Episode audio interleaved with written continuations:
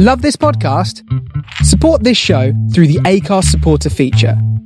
It's up to you how much you give, and there's no regular commitment. Just hit the link in the show description to support now.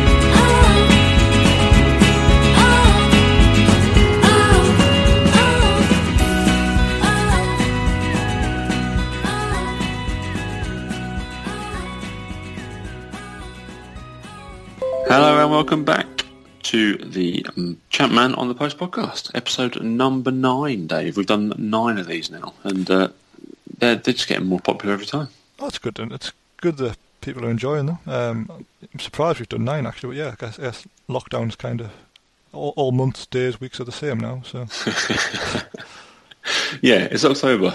Well, yeah, this is September's podcast, but it is October when you listen to this. I can't believe it's October already. It's mad. well, as ever, we've recorded this in September, and it, all right, fair enough. It's going out on October the first, we think. So it's, that's not bad for us. Um, this No. this is entirely my fault this month. Like I've been stored off with, with my day job, and uh, I think you messaged about three weeks ago and said you got any guests lined up. I was like, yeah, I'll sort that out, and then it got to like it got like last week. and yeah, yeah, I'll do that, Ross. No worries. So once once again, we've, we've Yeah, plus plus real football's back as well. It's there's there's other things happening. That is true, and I wouldn't want to miss watching Bru- Brucey's mags for anybody. So here, here, here we are. No, well, who could blame you? I mean, we, we, we both experienced probably football pretty much through the same spectrum. I, I'm, I'm assuming. It, it used to, it used to be a lot better than this. It might be better than this. It isn't better than this. Uh, what I'm enjoying is I hope it never gets to this for a Leeds. well, your Leeds situation is pretty much like you're two years behind where we are with Rafa because like obviously got- Yeah. So you know just, w- w- you're watching. I don't know Alan Curbishley's Leeds in a year's time, and you'll you'll know how the suffering goes. Oh no, I've got all this to look forward to.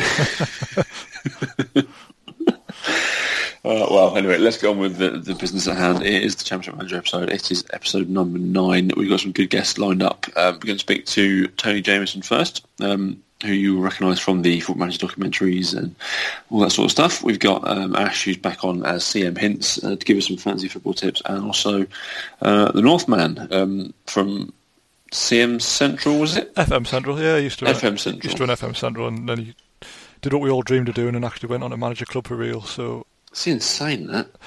it was a really great chat, to be honest. Because it's, I mean, I enjoy all, all the chats we have, but what I enjoy about this episode in particular is that we had three guests who had very different stories to tell. Um, Yeah. from from Tony with his stand up, um, which again, if anyone hasn't checked that out, make sure you do. Um, to Paul, who Yeah. say kind of lived the dream of you know t- going from the computer screen to the dugout, and then Ash, who uh, by his own admission is kind of an addict in Champman and football ma- uh, and fancy football, and Yeah. um, we just had to look into you know were there any similarities in how you could approach the two games, and it was you know quite an interesting chat. Then we ripped my team apart for fun at the end. So Good. Well, I, I hope he's not seen my team because it's going to be the same all season long. I pick a team at the start and I stick with it, Well. regardless of injuries. it's ballsy, I'll give you that. it is. yeah, we'll see if we get on with that. Having a look on bottom of the Man of the Post League, but it's fine. Um, it's a bit of fun. Um, yes, so all that is coming up. It's um, it's a good one. So make sure you uh, listen all the way through to the end, and we will be back at the end to give you our social media plug and that sort of stuff. But let's head straight into our interview with Tony Jameson.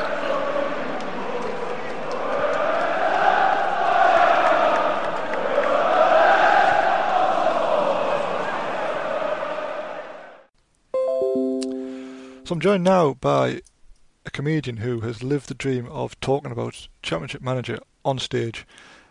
He is the most Northern Aston Villa fan you'll ever come across, and he is Tony Jameson. Tony, welcome to the pod.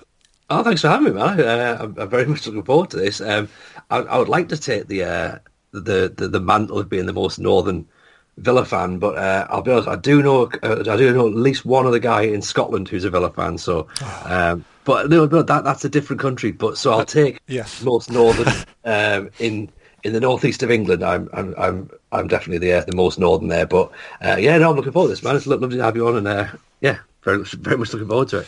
Yeah, well, we've um, we've, we've been I wouldn't say courting you for a while, but um, you've been on, on my radar for a while because of obviously everything you've done with the game, which we'll go on to. But uh, just to, so everyone's on the same page, can you remember when you first got into the game in the series? What, what was your, your earliest memory of it? Yeah, so first, well, first memories would have been the original uh, Champman because that would have come out what 92, 93, something like that. Um, and I would have been at school at that point, uh, back up in the northeast, uh, li- living the dream up in uh, Usworth, Usworth Comprehensive. That's where I was at the time. uh, it's not it's not there anymore now. They got rid of it. It's now sixth form uh, at, a, at a college. So we were in there, and obviously, like we were sort of we had the the Amiga was the big thing at the time. This game had just come out. We'd all played like sensible soccer, kick off, Dino Dini's goal, that sort of thing. Um, and you would struggle to find any lad in that in that school who wasn't sat in the back of their school books, like scrabbling down little formations, and um, and we just I don't know how I don't know who brought it to my attention, but somebody somewhere brought it our attention, and it just spread um, like wildfire, um, and we just all got on board with it, and we are all like sort of jumping each other's houses and that, and having uh, save games and stuff, and it was just just great. Like I think it was the first chance we'd ever had to fully play a management simulation. Like those previous ones, like sort of Premier Manager, I think was one, and uh, I think there was like a, I'm sure there was like a, it was a Kevin Keegan or a, a Graham oh, yeah. or something like. There was something like uh, Football Manager variant as well um, out there, but then this one just seemed to have everything, and and you know no graphics, obviously, just like text along the bottom, and just yeah, from that moment on, man, we were we were hooked. Every single one of us was hooked, and um, yeah, just I remember, uh, I remember like it was we were, we were that hooked that the year, and you'll you'll know this better than I will, but the year Mark Collis was in it. Yeah, so he was. Um, they did like data updates rather than releasing new games, and I think he yeah. was like I think we asked the colleagues about this, and they couldn't really remember who did it, but someone slid in two. Was it two Cambridge players? Was it Collis it and a Roscoe or something like that? Yeah, yeah, Ferro, Ferro. That That's was the one. Um, two of my mates uh, who at the time were convinced that uh, they were convinced that they'd seen Mark Collis play, and I was like, "Well, that, that's not that's not possible."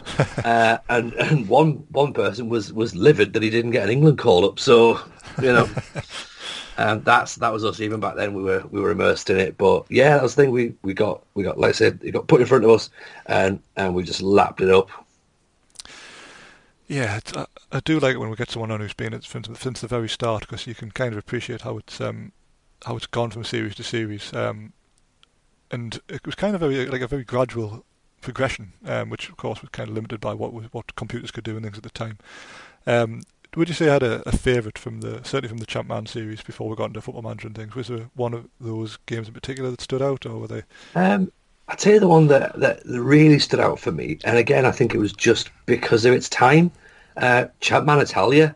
Oh, yeah. Like, just really got me because, like, obviously at the time, Italian football was the best thing in the world. All the best players were there, like, and it was just, um, you had your uh, Gazzetta Football Italia on the TV, you had uh, Lentini, you had George Weah, you had the Baggios, it was, and Milan were just doing great things, and it was just like awesome. And and that came out because obviously previously we'd have only just had just English teams really, um, but then Champman and Italia came out, and we were just like, oh, this is like a world of difference. Like like like having to like now obviously this seems like really bizarre for anyone who's under our age, but to sit there and go a transfer fee of seven million pounds. Ooh, that's that's big money. Um, and uh, and and having to sort of like try and sit there going, oh, I don't know if Paul Warhurst would move to the San Siro. he, he probably would. Um, and you know what? He'd have done a blooming good job as well because he was a cracking player in those in those days uh, on the game. But um, but yeah, I think that one stood out for me. Let's say because of the fact that, um, that at the time, like you know, Italian football was just so prevalent. Um, but then I suppose, in addition to that, the one that I, I guess everyone goes to, which is which is 01 you know, Football Manager 01, Challenge 01. Yeah. Um, just it's just perfect. Like it's genuinely just perfect. Even then, I'm just sort of reminiscing, going, "Oh, great that." no, you're right. I, I, think when we have people on, I think one or two is probably the most popular version. Um, yeah, and I, it's hard to put your finger on why, other than the fact that well, what I pin it down to is there's there's enough of a balance between there's enough uh, sort of gem players, sort of players who you know your Mark Kerrs this world who, God love him, probably isn't the best midfield who ever played, but in lies, to, sacrilege, lies. um, but there's him. There's you know the, the, army full of Swedes. There's Tó Madeira. There's you know you could probably ask ten different players, uh, ten different people, and they'd come up with ten different sort of cult players from that game. Yeah. But alongside that, you've also got what was pretty much like, for me, probably the best era of football in terms of the star players who were still playing around that kind of time. So you had Zidane tearing it up at, um, at Real Madrid, and you had um, the, the, Italian teams who were pretty much you know impenetrable. Um, the defences were just incredible at the time, and there's so many star players. You could have a team, you could have a whole squad where 11 were world class players and 11 were these cult players, and you would, you know, you could quite happily build that team. Um, but they were all quite attainable as well, and it had enough level of detail. Um, so I think those things combined make it probably the best one. I know I always bang the 97-98 drum, but um, it um, I can see why people like to have a little bit more to do than, than you can do on that game. Um, seeing as you mentioned, well, I think I mentioned the boy Kerr, um, it kind of segues into your newest venture, which is the FM Therapy podcast. And you did an episode about Mark Kerr, um, which I obviously loved. Um, can you tell us the sort of the, thoughts and th- why you started this podcast and what it's all about? Yeah, so so the podcast kind of came about um, I guess we sort of rewind a little bit as well. So obviously, um, we well, we mentioned that, you know, there's um, you know the stand-up stuff. Um, we'll probably talk more about that as, as we go further in, in, into this conversation. Like that was that was like a big thing for me. Like I, I sort of became, um, sort of, it, it became sort of what I was associated with as a hmm. stand-up was was football manager stuff. So I was like, that's pretty cool. Um, and then I took a couple of years off doing football manager things. And I was like, you know what, just sort of leave it as it is. It's just sort of ticking in the background. Then, of course, you know, we had this um, little situation we've had for the past nine months, and um, and and a friend of mine, we were chatting away. Uh, guy called Matt, who obviously co-hosts the podcast with, podcast with me, he's a big football manager fan as well. And we've had this idea on and off for a little while about doing the podcast, and we sort of like never quite managed to link it up because obviously I was doing comedy, he was doing his work as well. His uh, background is like sort of a bit of journalism, does like used to do stuff with like League Earn, uh, so he comes at a very very different angle to to you know what you would class as your uh, traditional um, football manager podcasts. I guess you know we, we all have to have our own little angles. Yeah. Um, so of course we, we come with that angle, um, and and like I say, it was just when when obviously this all kicked off, we were like, you know what? I think there's probably as good a time as any to try. Um, and I'd also started creating YouTube content as well because you know there's no gigs. Like as a comedian, you can't get out and do gigs if everyone's been told they have to stay indoors. So I was like, right, well, if everyone's staying indoors, then I guess I make stuff for the internet, like because that's you know people are going to want to consume content, and I personally, I've seen people do stand up in the house and, and broadcast it on, on YouTube and and, uh, and, and Skype and, various other sort of platforms and Zoom and stuff. And they're great. It terrifies the life out of me trying to do that. Um, so I thought, well, how can I get content out? And I thought, well, Football Manager seems to be something I, I used to know quite a bit about and, and still do know quite a bit about. I thought, let's have a little go at that. That'll be quite good fun. Um, checked out a few guys who are making some stuff, checked out a few podcasts and thought, ah, let's just jump in and do it. So started making football manager videos, and then Matt and I had a bit more of a conversation. We were like, should we get this podcast going as well? Because like it makes sense to just get it out there now. Because if you've, you've got a captive audience, just have a go. And of course, you know, 21's on the horizon as well, and it kind of all just aligned at the right time um, for us to do it. Now, the the sort of the way that we that we set it up, we sort of have a bit of a structure in terms of each episode is is its own thing, um, and so it's not sort of linear, I guess. Um, you know, if you miss episode, if you miss an episode, you don't sort of miss anything that sort of links directly to it. Um, but but the Mark Kerr episode, we kind of wanted to try and do some standalone episodes that may become um, Patreon episodes as well. So yeah.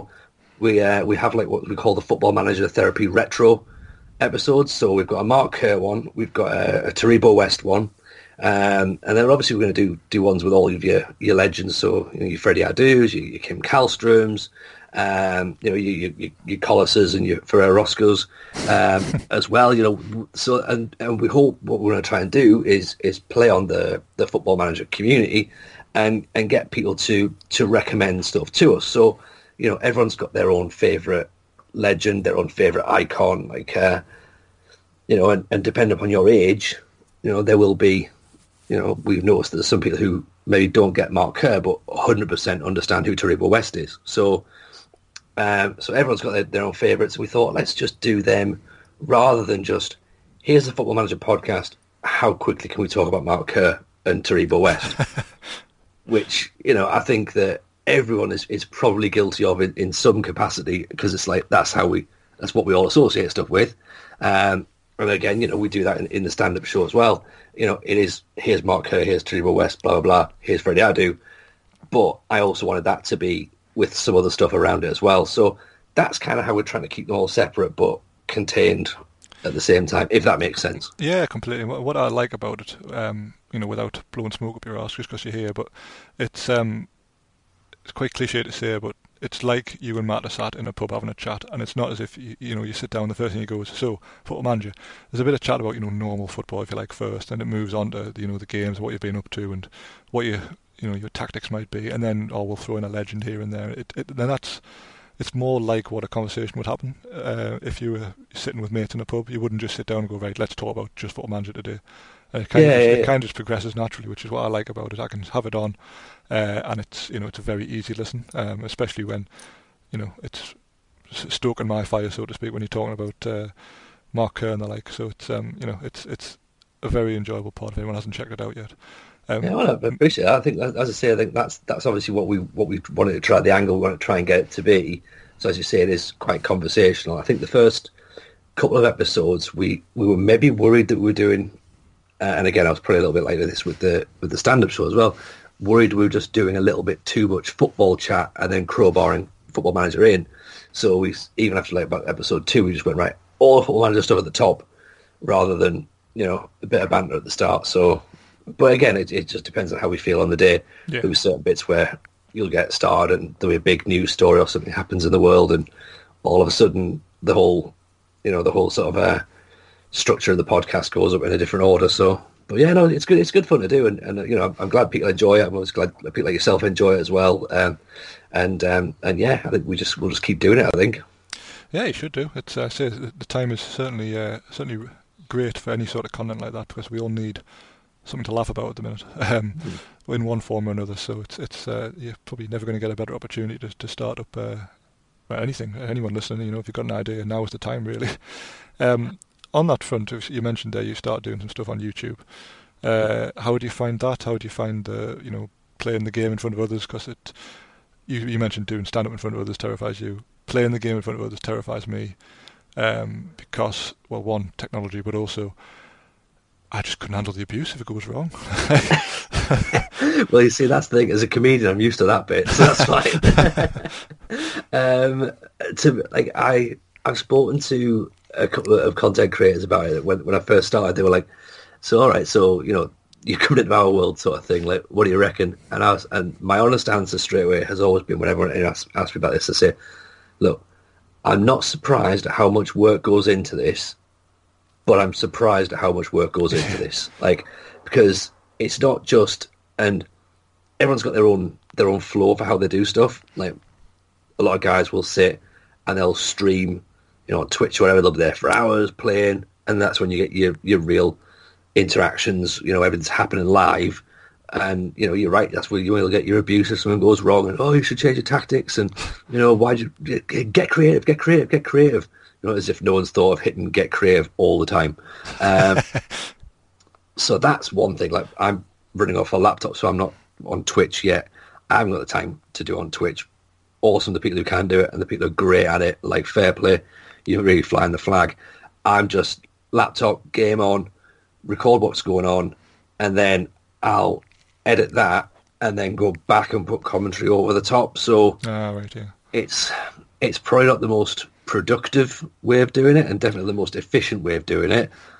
But I tend to leave the videos for a couple of days so that the reaction looks a little bit more genuine, rather than sort of going, "All right, I know what's happening here, and I can just play straight back to it." There's episodes where I've gone back and went, "I forgot this had even happened," and I'm getting a little bit sort of involved, going, "Oh, this is ridiculous, this," and "Oh, that's a that's a great goal, that I've never never expected that to happen."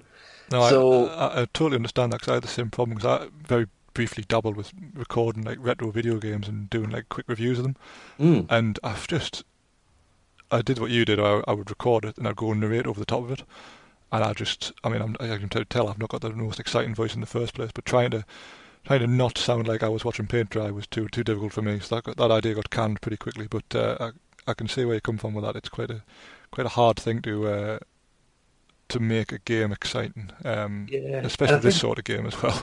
Yeah, and I think again, like like sort of listening to to so- and I, I was I've, I've sort of did a bit of research and stuff and, and and watched people talk about content creation, not necessarily just football manager stuff, but just content in general. And I was like, right, so how am I going to get this across? Because I didn't want to. I'm trying not to worry about views and stuff because you want to kind of you realise that your first few of everything is going to be a bit crap. So I was like, look, just I'm just going to get used to doing it, and once I got over that barrier, like I think it'll start getting better, and it still is improving every week. Like I think I'm even now I'm looking back at videos, and this has only been going what three or four months. I'm looking back at ones at the start, and I'm like, oh god, I need them to drop off the internet already because they're they're terrible. um, but you know that's just natural, isn't it? Really? I suppose you you know you like yourself, you'd look back at your first podcast and be like, I've learned so much from episode one to where you are now. Like it, it'll be a different beast. You know, your your sort of pronunciation will be different. Your um, is different. Your is different. Um, and again, I'm, I think I'm the same. Just getting used to getting back into talking about stuff because you know, again, without a stage to perform on, it's just a bloke talking in front of a laptop with some pixels in a spreadsheet. So, as you say, trying to get that fun and also not not going over the top because I've got a two-year-old child and a ten-month child asleep upstairs. So again, it's like having to try and balance everything around. And I'm like, I might just have to go in the in the garage and take the laptop in there and just shout at this computer, and you know, but it's fine. It's like it's it's great, man. It's like if if this had, if this hadn't happened, you know, the, the pandemic and stuff, maybe I wouldn't have tried this. So I just think it's re- it's really good fun just doing it. And if nothing comes from it, no worries. But you know, if people watch it and enjoy it, great. If people turn up and start slagging it off, then eh, I expect that it's the internet, and that's what people do. Yeah, and but- just gotta try and not take it personally. I Well, suppose. it. I imagine they, if they're doing that, they've probably got bigger problems than you have. Let's be honest. Like if Yeah. if that's what the height of their, their day is, then you know, it's not not the not the best way to spend your time, is it? But uh, be Yeah, that exact- be that as it may. Um, Yeah, So what I wanted to ask you about was, um, as I said at the at the start of this interview, is that you have obviously played all the earlier champ managers, and you've worked your way through, and now you play the, the newer football managers. Now this is kind of where um, the people who I normally interact with on in the community would, would stop. They would they would go back to playing the old champ mans because of it being easier to play or quicker to play or. Um, you know the kids are running around. And it's just easier to get an hour in where you can get six months of a season done rather than you know set your training up for one day. Um, how did you find the change to, to you know the more detailed version, and how can you? What, tips can you give to people like me who I'm actually the more the more I listen to the likes of yourself talk about it, I'm really keen to give it another go, and I, I mean I get it every year and play it for like three days, and then it's back to work, and I forget about it. Um, Yeah. How do you how do you approach it from a you know a, a kind of a father of two? It's not your number one priority, but you know let's make time for it kind of thing. Yeah, so I mean, again, I spoke to someone about this um, last week, and they, they asked sort of a very similar question because they, they were like brand new to the game. They'd only been, only been playing for about a year, and they were like, "Oh, like you know, what like what? Why have you stayed with it all the way? Like, do you think that people like FIFA or something would would drop out and, and come back?" And I was like. I said, no, I said, I said, think about this. Like, obviously, when you when we first started, we we were young, right? And as you say, there was the limitations of, of the machine in front of you, and it couldn't do anything beyond that. And as youngsters, your brain imagines more than obviously you can phys- physically, physically put in front of it. So you're looking, going, ah, that's pretty good fun. And bang, bang, bang, bang, bang. And I just think that as I've grown up, the game's evolved at, at the same rate. So my knowledge of football, my understanding of football, my the depth of what I want from a game now is always it's it's pretty much working at the same same pace. So like again, the same as if you had like um, Grand Theft Auto, for example, when that first came out. You know, as opposed to what it is now, Mm. the the depth of what you can look at and go for, and Call of Duty, it's like you, of course you just you want all that, but you at the same time you want to just turn up, do a little bit, and go. And I guess that for me, Football Manager is kind of more like I invest the time because for me it's like it's it's sort of escapism in a sense, or like it's where I can just let my, my brain sort of like wander.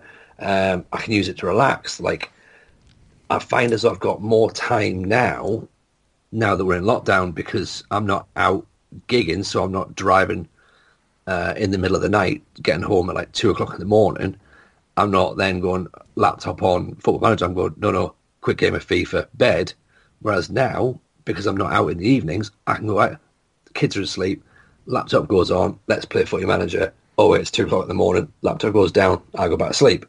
so that's kind of so I can enjoy the the amount of time again rather than feeling rushed to get a couple of games in. And I think if I was feeling rushed, I probably wouldn't enjoy it as much. Yeah. Um, but I have just had that thing where every year I'll, I'll, I'll, I'll get it, you know, the same as I'll get FIFA every year, I'll get Madden every year, and I'll play as and when I can. And I think ultimately with Football Manager and Champ Manager, it all comes down to your save. And if you get a save that you enjoy, you'll make more time for it. Like you'll be sat there at work, like tapping away, doing whatever you're doing, and you're going, just need that. I conceded too many goals on that. That, that left, that left, that left back is causing me an absolute nightmare. Why does he keep? He doesn't stick to his man, right? Who else is? Who have, who have I seen this year that I like the look of? And so you, your brain instantly goes. Whereas if you've not, if you're not connected to it, and you just sort of you load it up and you go, oh, I just I don't really know who I want to be, or I think I'm at the wrong club, or you know, it's, ah, it's just too fiddly. Then you you know yourself you're not going to get involved in it, and you probably don't want to play it. So I guess it's kind of a bit of a bit of that. But I mean, I I've, I tend to go low leagues and just have like one long career. So there's always some change somewhere on the lines. Um, where some guys just go straight in and go right, Man U, Liverpool, you know, or who shall I buy? You know, it's like, well, play the game how you want, but you know, if you're only going to be for three seasons, then yeah, in and out. I say I'm at the point now where I kind of get. I, I listen to people say, "Oh, you know, I started a game as you know Malmo in Sweden, then I got offered the Cork City job, and then I went to to, to Altrincham, and I'm like, yeah, I want that. Like, and I didn't think I did, but now I hear about it, I think, you know, that's that's probably more for me rather than. I've never been one to You know- hunt success, and I'm thinking that maybe maybe now is the time to just become a journeyman. You know what, man? It's really satisfying as well because um, because it instantly takes out the the Wonder Kid scenario. Okay, so you don't have to worry about the fact that all the top players, all the top clubs have got the, the best players. You just ignore all that. Um, scouting becomes really important because you don't know who's going to turn up. Um, tactics again become really important because it's not just pick the one that works and you know short passing and stuff and, and Gegen pressing and that doesn't necessarily work when you're playing in the Welsh leagues. Gegen pressing, um, you know, you can't you can't convince Haaland to come and join you when you're at Bangor. Um, you know, Jude Bellingham's not going to sign at Helsingborg, so so it just cre- it just makes you think differently. And and as you say, because you- you're not necessarily winning all the time, whether it's just day to day or or trophy wise, when you get a tiny sniff of something, like oh, you just that's what draws you back in. Because I was all set to, I had a save game with Bangor uh, this year, and I was there six years, and I was getting, I was, I wasn't getting bored of it, but I just, I knew I couldn't crack it. Um, TNS were just a little bit too good, and I was just like, my team was decent, but I was like, just something's not that I just haven't got that extra kick on to to really crack it. Um, and I got to the point where six seasons in, it, the final game of the season, there was three teams in it for the title, on the final game, and it, one of them was me. And I'd pulled it back somehow with about 10 games to go. I'd, I'd dragged myself into the title race. and I was like, oh, I'm back. I'm fully back in the zone now. And oh, it, it just suckered me in so hard. did you win, did you win this league? No, no, we didn't. I didn't oh. care. I didn't. I, I, I, wasn't bothered. I was like, I've I've done it. Like I've I've literally dragged us it. And then at that point, I was like, oh, do I do I commit to another season? Do I, do I walk away? And then kind of coincided with the the start of the podcast and and the content creation side of stuff. So I was like, right, I'll park that season, that save for a little bit. But um, but yeah, it just it really got me properly back into this this version. I think FM20 is a great version as well. Um, it, it's in depth, but I think you can just drop in and, and do some bits and pieces, and I think that most of it seems to work. Yeah, I played. I played one season. Um, I blogged it for a site. Um, I was Coventry, and I mean they stopped publishing halfway through. So reading that what you will, but we got we got promoted, and that's the main thing. I mean, people will never know because I, I, don't know what happened to the blog posts, but um, the highlight for me was uh, my assistant manager walked away, and um, I appointed Niclas Alexandersson as my assistant because he can play everywhere. And I thought, well, this this is like this is like my two worlds colliding. We'll just have him back in.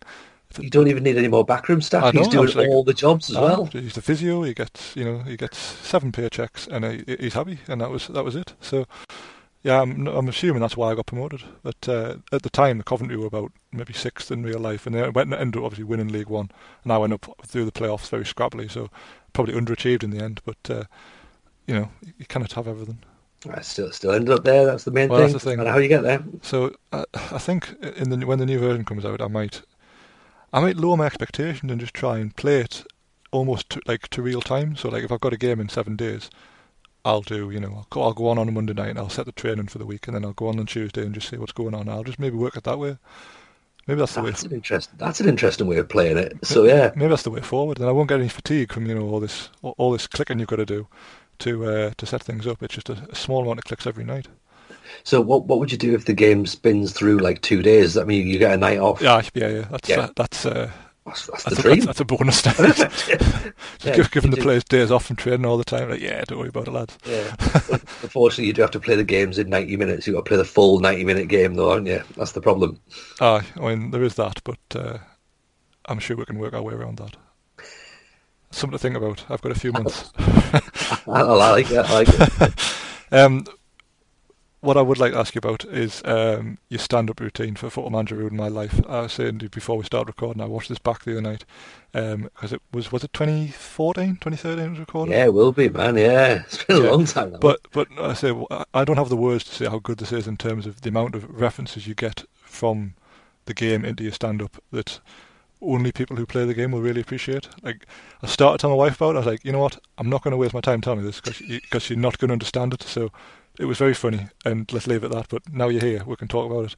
Um, what was the the thinking behind it? How did it how did it come about? Um, and did you have to convince people to, to go for it, or did everyone just kind of go, "We've got um, you back on this"? Yeah, yeah. So, so first of all, obviously, you know, th- thank you for, for saying you enjoy it. That's uh, it's very very kind, and I, I, do appreciate anyone who's who's taking the time to watch it. Um, and yeah, you're right. Like so, six seven years now with that show was recorded, and um, it started out as it started out as a as a daft little five minute bit. Um, and for, for stand ups, I don't know how many people have watched live stand up comedy as opposed to TV stand up comedy or whatever. But in a comedy club setting, you'd usually do anywhere between five minutes, ten minutes, twenty minutes, twenty five minutes, maybe if you're the headliner, or or if you're hosting, you maybe sort of on stage for about ten minutes and, and dropping in and out between acts. And and so this show is like 90 minutes. So it's like your special, essentially, that you get on, on Netflix and stuff. And um, and and it started out as just a little five minute bit. I've been going as, in, in comedy for, for a few years, and comedy clubs tend not to be the place you can talk about Football Manager. Um, comedy club audiences tend to be um, couples. They tend to be office parties, works, um, you know, mm. uh, stag parties, hen dos, uh, large groups, people who just are out there for fun and laughter and not jokes about, as we said before, spreadsheets and Um, and uh, but somehow I managed to put this little bit together, and and it seemed it seemed to work. It seemed to connect with enough people that it didn't bomb. And then the next bit that I did at, at the gig was fine. Um, and I sort of thought, well, that's quite interesting, and just sort of played around with it and stuff. Now, apologies for this next bit because it is a name drop, and I, but it is all part of the rationale as to how the next bit happens. So I ended up being very fortunate to be asked to go and do a few support slots for Kevin Bridges. Oh yeah. Now he's a big football manager fan, so I rock up. He goes, "Oh, you're doing this football manager bit," and I was like, first of all, how do you know about this football manager bit?" But the second of all, yes, we'll we'll do it. um, and uh, so we did the story, and and he goes at the end. He goes, "Look," he says, "You need to get in touch with these guys who are writing this book called Football Manager Stole My Life." So I was like, "All right, cool, I'll do that." He says, "You'll get that you'll get in the book definitely." So submitted the story that went in there. Um, became part of the book, which uh, I think you've already said you, have interviewed some people as well who, yes, who are in the book. Course, um, yeah. And uh, and again, I was like, that's incredible. You know, for me, I thought I thought that was the bit. I was like, I'm in a book about football manager. This is cool. Um, and then it started to go a bit more. Like people go say, "Oh, you know what are you gonna do next?" And and I got an email from someone who'd seen me in, in Newcastle. They were running a games event at the Sage and Miles was speaking, and they went, "Oh, Miles is speaking. Do you want to come and meet him?" I was like, "Yeah, cool. Like this is brilliant. Like you know, Miles Jacobson, the guy who who you know, made my game. yeah, too right. We're gonna go and have a, have a little chat and, and say hello." And I turn up, and he's like, uh, like the nicest guy in the world. By the way, uh, he's like, "Oh, you know, you're the comedian." I was like, "Yeah." yeah. He says, "Oh, um," he says, "So, what's your plan then?" I says, "I don't know." I says, "Like, it's just a, a bit at the minute." I says, "You know, I might write a show." Uh, that'd be quite good, wouldn't it? And he was like, yeah, just we'll do it then, and um, let let us know. And if you let us know, we'll help publicise it for you. We'll like tweet about it or whatever. I was like, okay, that sounds interesting. Now, again, going up to the Edinburgh Fringe Festival, first time doing a show, me as a comedian with no reputation, trying to convince people to pay money to see just me when everybody else is more recognizable and better and doing stuff about, you know, general stand-up things. And then there's me in this venue, the stand, with a show about football manager. Like, it sounds ludicrous. My wife thought that it was a terrible idea. And she's like, this is going to bomb so hard. And I was like, I was like, it might do, but at the same time, it might not. So we thought, right, let's practice it a couple of times. So we put a couple of previews on, and they sold out in a day. And I was like, right, people are just coming for the name. I know that. That's fine. And that's in a local area. So in Leicester, we sold one out. In Glasgow, we sold one out. And I was like, that's fine. But this is like a month in Edinburgh. That's much more tricky. But we had a go. We rewrote the show again from Leicester and Glasgow because it was a bit too just stand up you with football manager stuff crowbarred in. Rewrote it got to August, and Miles, true to his word, had been retweeting uh, whenever I was like ticket links and stuff and putting little posts out. We sold the entire run out, wow. which again is incredible. Uh, the shows were well received. You know, reviewers actually reviewed it properly, like newspapers and stuff. And I was I was expecting again getting a bit of a pan in there, like oh, it's just about football manager. Like, uh huh. I made I made no, no. I made no uh, uh, sort of secret about that at all. Like if if you don't if you come to the show expecting it to be about you know me going and buying chips, that's not it, right? uh, but but yeah, the people turned up, they reviewed it, and it, and it was good. The reviews are fine. The audiences liked it. That's the main thing. And then Miles says, "Oh, we need to get you out of London." I was like, "All right, cool." Um, so they booked out Camden Dingwalls, uh, big venue in, in London, like 300 uh, capacity, I think it was. And he says, "Oh, we'll we'll get the SI guys in, so like the team who obviously work on on everything, uh, making the game. We'll have a night out, works night out. We'll get some other people in as well, uh, and, and, you can do your show." And I was like, "Oh, that sounds that sounds fun." And um, I hadn't really thought anything about it until about maybe 20 minutes before the show, when Miles goes, "I've just thought." like we haven't seen this show before. And I was like, yeah, that's a really, really good point. um, and I hope you're going to like it because if you don't, this is going to be awkward. Um, and you know, but thankfully, again, as with with you know how this most of this has worked, thankfully it, it went well. It was well received. We had a good time. Um, and again, the next thing was, well, what's next? What's next? What's next? And I, I, guess because I hadn't ever thought about what's next, the next bit happened. Um, we ended up taking it on tour. Like a tour manager came to see me. Um, it was like I think we are in Hull or something. It was like a Wednesday when it was just chucking it down with rain, and we are in this pub. We had about eighty or ninety people upstairs, crammed in this pub, and it was Arsenal versus Dortmund on the Champions League downstairs, and there's about four people in, and and the the agent who came he was like, I don't know what you've done. Like the show hasn't even started. I don't know what you've done, but you've got 80, 90 people upstairs in a pub in Hull when it's chucking it down. You're onto something. I was like, all right, cool. So we had a conversation. He made a few phone calls. He sent a few emails out. Venues started to get back in touch with us, going, "Yeah, come on, you know, we'll give this guy a chance, and we'll get him down and see what he does." And um, and we ended up going around the country and over to Ireland, and it was just just great, man. It was so cool, like to go and tour. I'd never done it before, and at that part of my stand-up career, I was never expected to be touring at that point. Um, but we were turning up to places that was just for us, essentially. Like it was our crowd. Uh, I remember like we did Swindon, and the stage manager was like, "Tony, there's there's 120 blokes in the foyer." I was like, "Yeah, there will be." Yeah, yeah. She's like, "There's no women." I was like, well, "I wouldn't uh... imagine there would be." She's like, "Will it get rowdy?" I was like, "It'll only get rowdy if I don't mention Tonton Zola Moukoko." Like, fine. Um, and and yeah, it just it was again, it was a very different thing to normal stand up where if you go to a stand up show, the comedians talk to you nine times out of ten. The the thinking is that the comedians are going to take the piss out of you. With this, it was very much the opposite. I was really sort of championing whoever I spoke to. Like it was your stories I wanted to hear, and then we'll work around my stories as well. And everyone, because everyone brought something, like everyone was there, and I think they, they could understand very quickly that if I spoke to you, it was your chance to shine. Mm. Essentially, I was like, right, we're here. Like, who are you playing as? What's your biggest achievement? How do you play the game? It wasn't like, oh, what do you do for a living? Oh, that's crap, you know. it's none of that.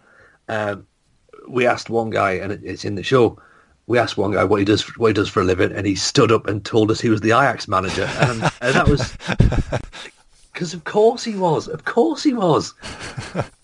Um, and yeah, like I say, it was just that. It was, it was a. I called it a support group, which I guess is kind of how football manager therapy has sort of come about.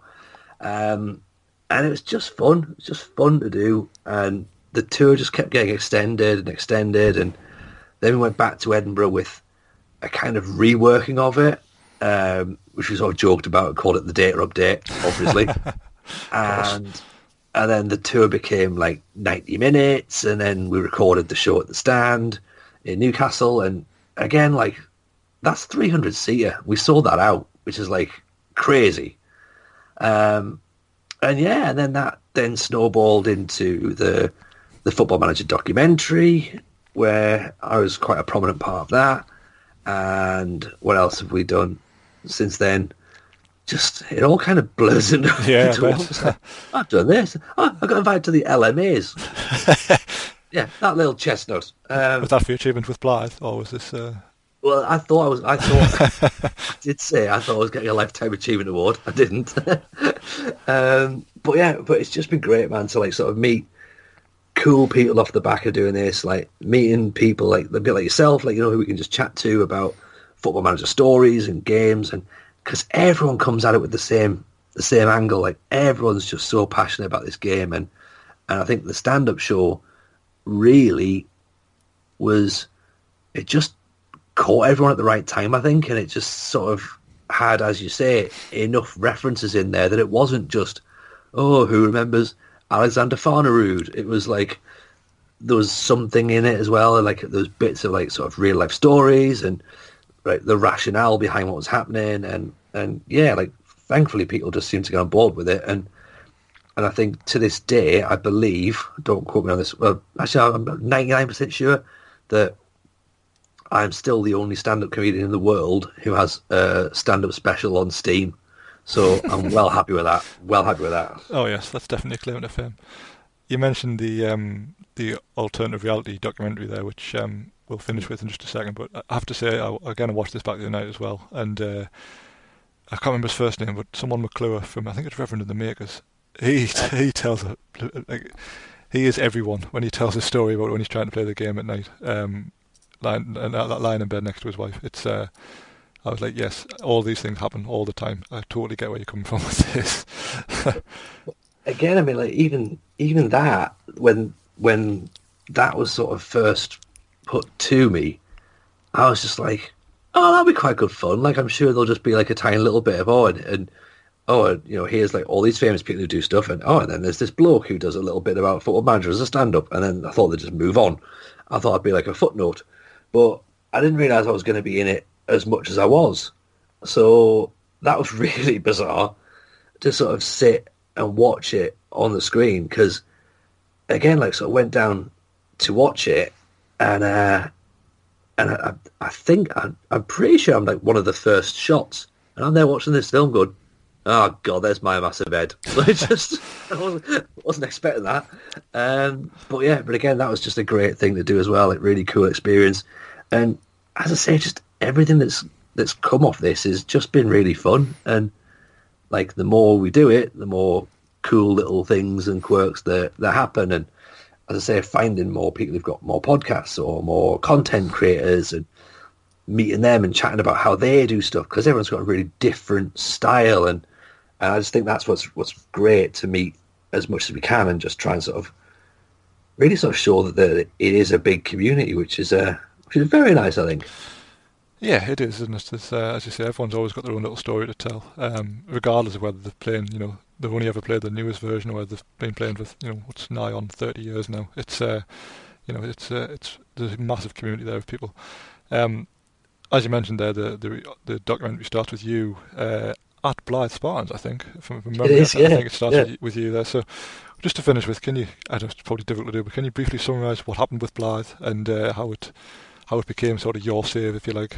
Yeah, um, as you say, like everyone has everyone has the save they Mm, remember the they most, do. not they? Um, Absolutely.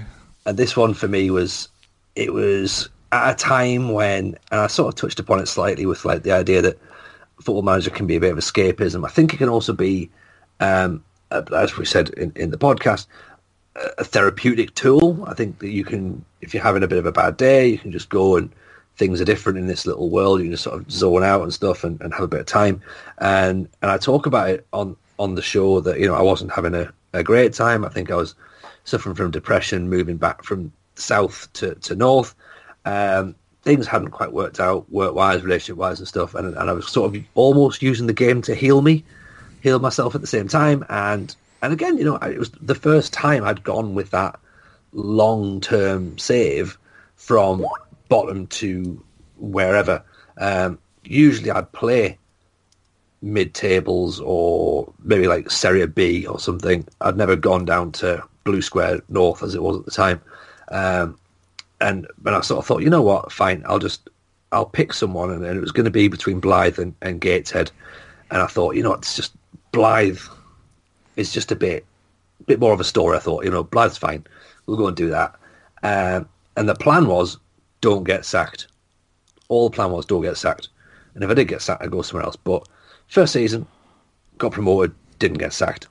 Brilliant. Second season, didn't get relegated, didn't get sacked. Third season, and it, it just kept going, and then it kept getting more seasons, more seasons, kept just kept not getting sacked, and then eventually ended up in the Premier League, didn't get sacked, and I was like, okay, we're fully on board now, and eventually we end up winning the Champions League, and I'm like, what? Like how? How's that? Because that wasn't the plan. That was not the plan at the start of the game. Was not to go and win the Premier League and the Champions League with Blyth, but that happened, um, and of course, you know, as as anybody would do at the time when you when you win the Champions League with Blyth Spartans, you text all your mates to say, you know, I've done it. I, I totally did it. Um, and then I booked an open top bus ride to Newcastle to celebrate the next day. So it's just um, it's just what you do in it. You were right to do it, Tony. I think. I think so. I think so. you know, like I think if, if you've not if you've not even considered it before, then then ah, you're not doing it right, really, are you? Yeah, I think so. But um, but uh, but you know what? And again, like that, like off the back of that, so that was essentially what became the five minute bit. And then I joked on that we because the uh, they sat their manager, and I put him at the job because I had a few mates texting me going like, "Are you going to do it?" And I was like, oh. I mean, it'll be funny. And again, this was before it was even a stand-up bit, so I just put like a little thing in, and, and bless you know they they wrote back and stuff. And so when we did the the show at Blyth Spartans for the Football Manager documentary, I was chatting to the chief exec and the chairman afterwards, and he was like, "It was you that applied for the job, wasn't it?" I was like, "Yeah, it was. Yeah." And fair enough. oh, it's, so, all, it's all about when when they get it as well, isn't it? yeah, yeah. So I thought, you know, what, that's great, and like, and, and, they've been like super cool as well. Like they were, um, they, I think they quite enjoyed it. To be honest, like it sounds daft. Like they were, they were saying to me that when the documentary came out, they were they got people trying to buy Blyth Spartan shirts from like all over the world because wow. the documentary was obviously broadcast everywhere, and I was like, "That's weird." um, and because and then there was the there was a lad who I think famously that year had come over from Brazil to watch them. Sure, it was that year. He and he was like sort of uh, going, "Oh, I played as, as Blyth Spartans on Football Manager. Someone to come and come and visit." And I was like, mate, like this is the, the best story ever because I don't know if you'd ever been to Blyth beforehand. Yeah, um, not quite but, real, is it? Like, but... no, no, it's it's it's it's, it's different. it's not Copacabana Beach. That's definitely. Definitely um, not. But uh, but then when when Blyth got drawn against Birmingham in the FA Cup, like again, loads of people like oh, you've got to go, you've got to go because obviously being a Villa fan, they're like you've got to go and watch them against Birmingham. Um, and I was like, well, so I felt I felt like a bit of a, a bit of a fraud going because I was like, it's not like I'm not a Blyth Spartans fan, so I didn't want to take a ticket from someone who wanted to go and watch them, their team in the FA Cup against a team um, who I think were in the Premier League at the time, or at least in the Championship. Um, and I was like, you know what, like no, like someone local has to get, like a fan has to get that ticket. Um, but someone at the club sent me a message and just went, look, if you want to come, we can get you in. I was like, all right. oh, yeah, two rails. That's, that's brilliant. Um, and turned up, and I was stood behind the goal and that. And um, and again, there's this, this. I was just chatting to this guy, and uh, and he goes, "Oh, how's your how's your tour going?" I was like, "What?" and he's like, "Yeah, yeah, you're the comedian, aren't you?" I went, "Uh huh." He said, "Oh," we just got chatting. And I was like, "This is like so so bizarre, but just great." And and that's you know just made it all worthwhile. To be honest, little things like that. Um, and I guess the, the, the, the, sort of the, the ender to it almost is um, is the the current manager Michael Nelson. Um, me and him played for the same school team at the same time. He was he was the centre half, I was the forward. So there you go. Well, it's gone full circle, hasn't it? He's he's now living the dream. So hopefully, fingers crossed for him, he can do he can do a good job there. So Oh, let's hope so. He's probably playing football manager as, as Bangor at the moment. I'd imagine so. he's writing he's writing a stand-up routine. But oh, let's see how this goes. ah, Tony, I could uh, I could talk to you all night. It's been uh, it's been a pleasure having you on. Um, where can uh, where can people find you on Twitter and the podcast and all that kind of stuff? It's just so people know. Yeah, so you can find me on Twitter, which is at Tony Jameson, and the podcast is Football Manager Therapy. We are on all the podcast platforms, Acasts, Apple Podcasts, Spotify, um, and then on YouTube is Tony Jameson FM. Uh, we've got a Kaiserslautern save there at the minute where I'm trying to take Kaiserslautern from Bundesliga 3 to Bundesliga. Uh, it's been quite good fun. That was my first sort of uh, content created content creation uh, save game, and then the Football Manager Therapy ones we have a Scandinavian save where I'm currently managing as Helsingborg in Sweden on there, and I have an MLS attempt uh, which is called "It's Always Sunny in Philadelphia Union." Which, uh, which to be honest, I, I did just for the pun. Uh, and and the video that's about to drop uh, shows me having a breakdown and trying to understand the salary cap rules. So Well- that's quite good fun, to be honest. I like to think you blew it all on Danny DeVito.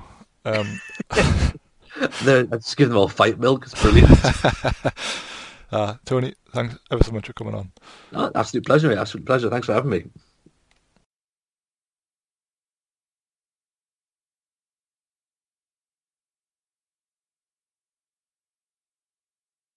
So again, that was Dave talking to Tony Jameson. I'm disappointed to learn he's a Villa fan. As a Leeds fan, I'm, I'm not on board with those guys. And if you heard the Sunday show, uh, the most recent one, there's the the ongoing Leeds versus Aston Villa bet between Adam and Simon um, from around the post that Bamford will score more goals than Watkins. And but Bamford's currently three up in that. So I don't know if uh, Tony's on board with the Ollie Watkins train, but I mean, he could score against Fulham, so come on. Yeah, I mean, I don't think anyone expected Patrick Bamford to have three goals by this stage of the season. I was expecting three for the entire season, to be well, honest. well, I mean, you can't rule that out yet either. Like, there's purple patches, then there's Patrick Bamford. So I guess Yeah. the, the jury is out. But uh, I'm, I, I don't know. Is the short answer. I think uh, when you get players like Ollie Watkins, who are prolific championship goal scorers, everyone just turns around and goes, "Yeah, well, have you heard of Robert Earnshaw?" Like, yes, Yeah. we've all heard of Robert Earnshaw. so It's the answer to every trivia question a few years he ago. absolutely is. But yeah, that was a great chat with Tony. His stand-up, just to, to kind of incorporate Football Manager in stand-up, is a, a, a meeting of two worlds that I really enjoy. Yeah, exactly. And uh, as I mentioned in the, in the interview, like people who, who like Champman Football Manager will just be sitting there like applauding, probably internally, Mhm. not weird, but just sitting there thinking, how, managing to work all these different references in is, uh, you know, it's a, it's a true mark of a, a real fan of the game. So it was a it was, it was a pleasure to catch up with Tony on that.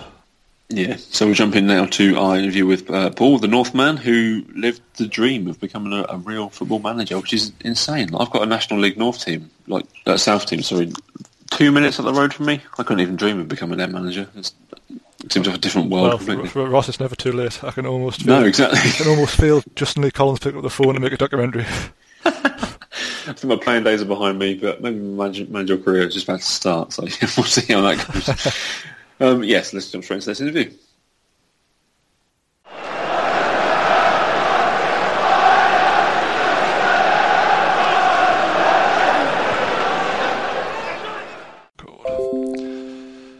So I'm joined now by Paul, or you may know him as the Northman off Twitter, uh, former administrator of FM Central, and uh, generally just a great member of the Champman community. So Paul, how are you, sir? I'm all good. Thank you very much for having me on. Much Yeah. appreciated. No, no problem. Thanks for your, your, your time and, and coming on. Um, I've always been interested in, in your sort of backstory. We'll come on to this as to why in a moment. But uh, as we always do with all our new guests, we always ask, what's your your history with with the game, with Championship Manager? What's your earliest memory of the series? Um, it was about 1997, 98. I was just starting secondary school. And um, I think my older brother basically got sick of me pestering him.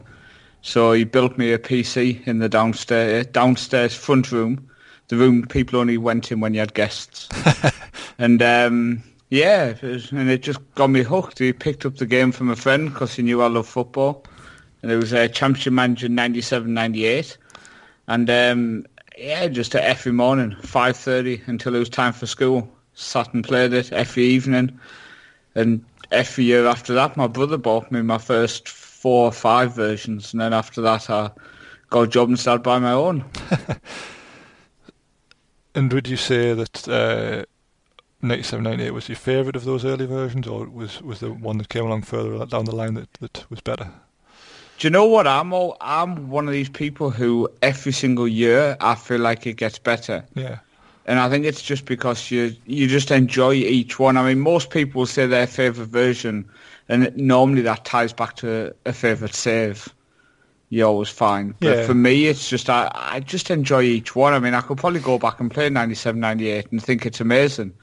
So I I, wouldn't like to pick one. Um, I did have. I mean, one of my I did have a really good time on 2000, 2001. because I had a good friend and we used to do like you know like a network game between each other on the same computer over a weekend and stuff. So that I definitely have fond memories of that version.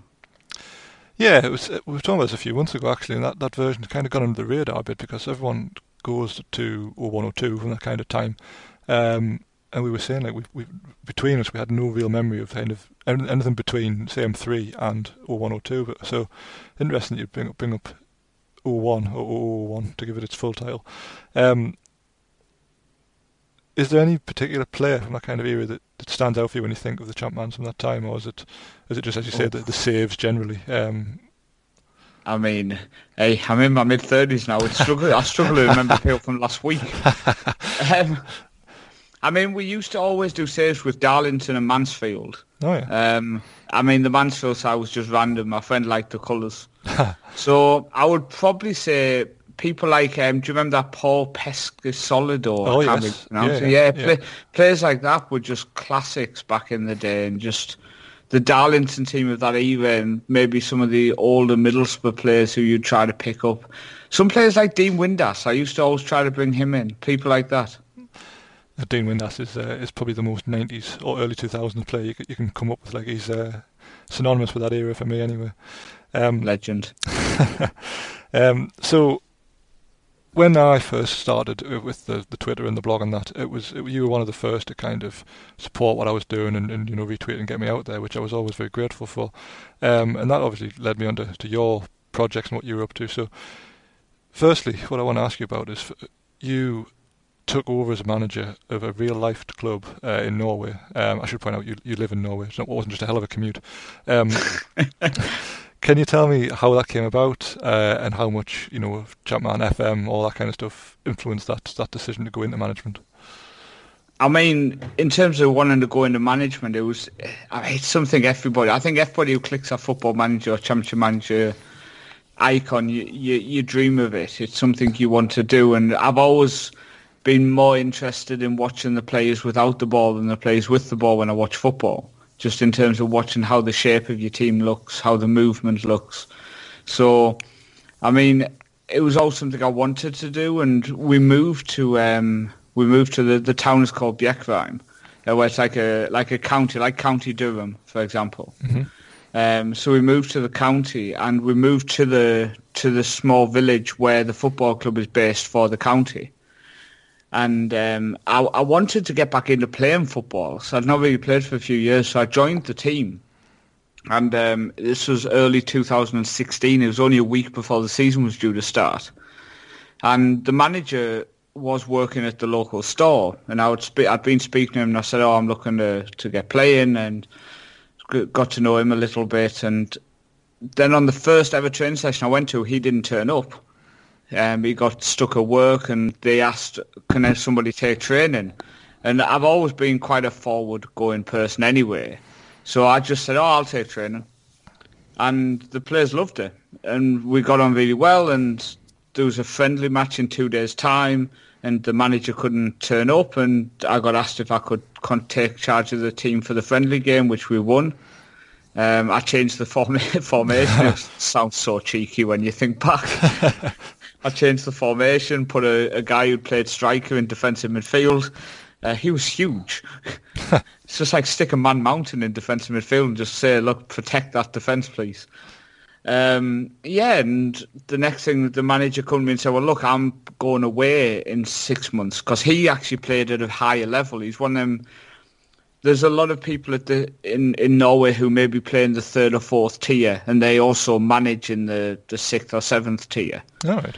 Um, and he was moving away, and he said, "Oh, I'm moving away. Do you want to take charge of the team?" I spoke to the chairman, and he likes the idea. And you just think to yourself, "Yeah, go on then." And then I think it didn't sink in for a few months, you know, and you just kind of stumble into something. Yeah, yeah.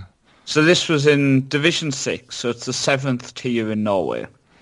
Um, it's only one tier. There's a team called Stavanger IF, and they used to be the biggest team in the region. They'd played in the top flight, etc. And this was only one division below where they were playing at the time. So for me, it was just mind-boggling that I'd somehow stumbled into this managerial gig, and it, it turned out the team I took charge of hadn't won an away game in five years. Uh, they'd been relegated twice in the last three seasons.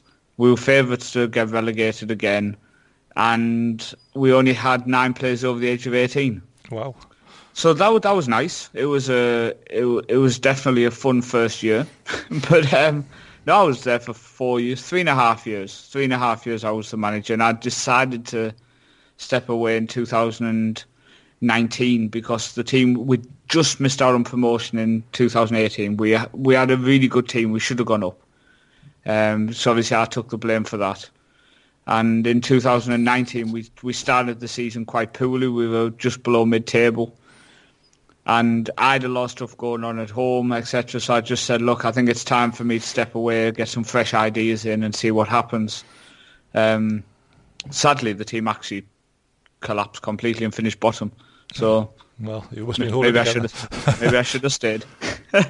well, maybe. so but but no, it was a, it was an unbelievable rise with people like um, these these football times, you know, the the website, people oh, yes. like that picking up on it and uh, following the journey, a few articles, etc. So it was really well appreciated. I was on our version of Sky Sports here. They made a documentary about me and stuff. So it's it's a part of my life I won't forget, and I'm still getting offers now.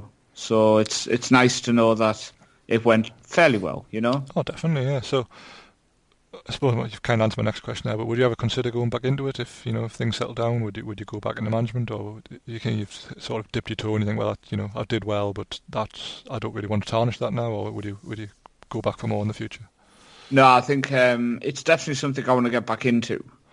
Um, I had a I've had a, a tough twelve months. A few members of my family passed away, and unfortunately, living in not in the same country, I couldn't get over in time and stuff. So I've I've had a, a, a busy busy twelve months, shall we say? Yeah, but um, it, it's I mean it, it's part it's part of life, isn't it? You've just got to you've got to pull your socks up and get on with it. And unfortunately, I struggle to do that. So now we we're on the right path. I'm I'm looking at it.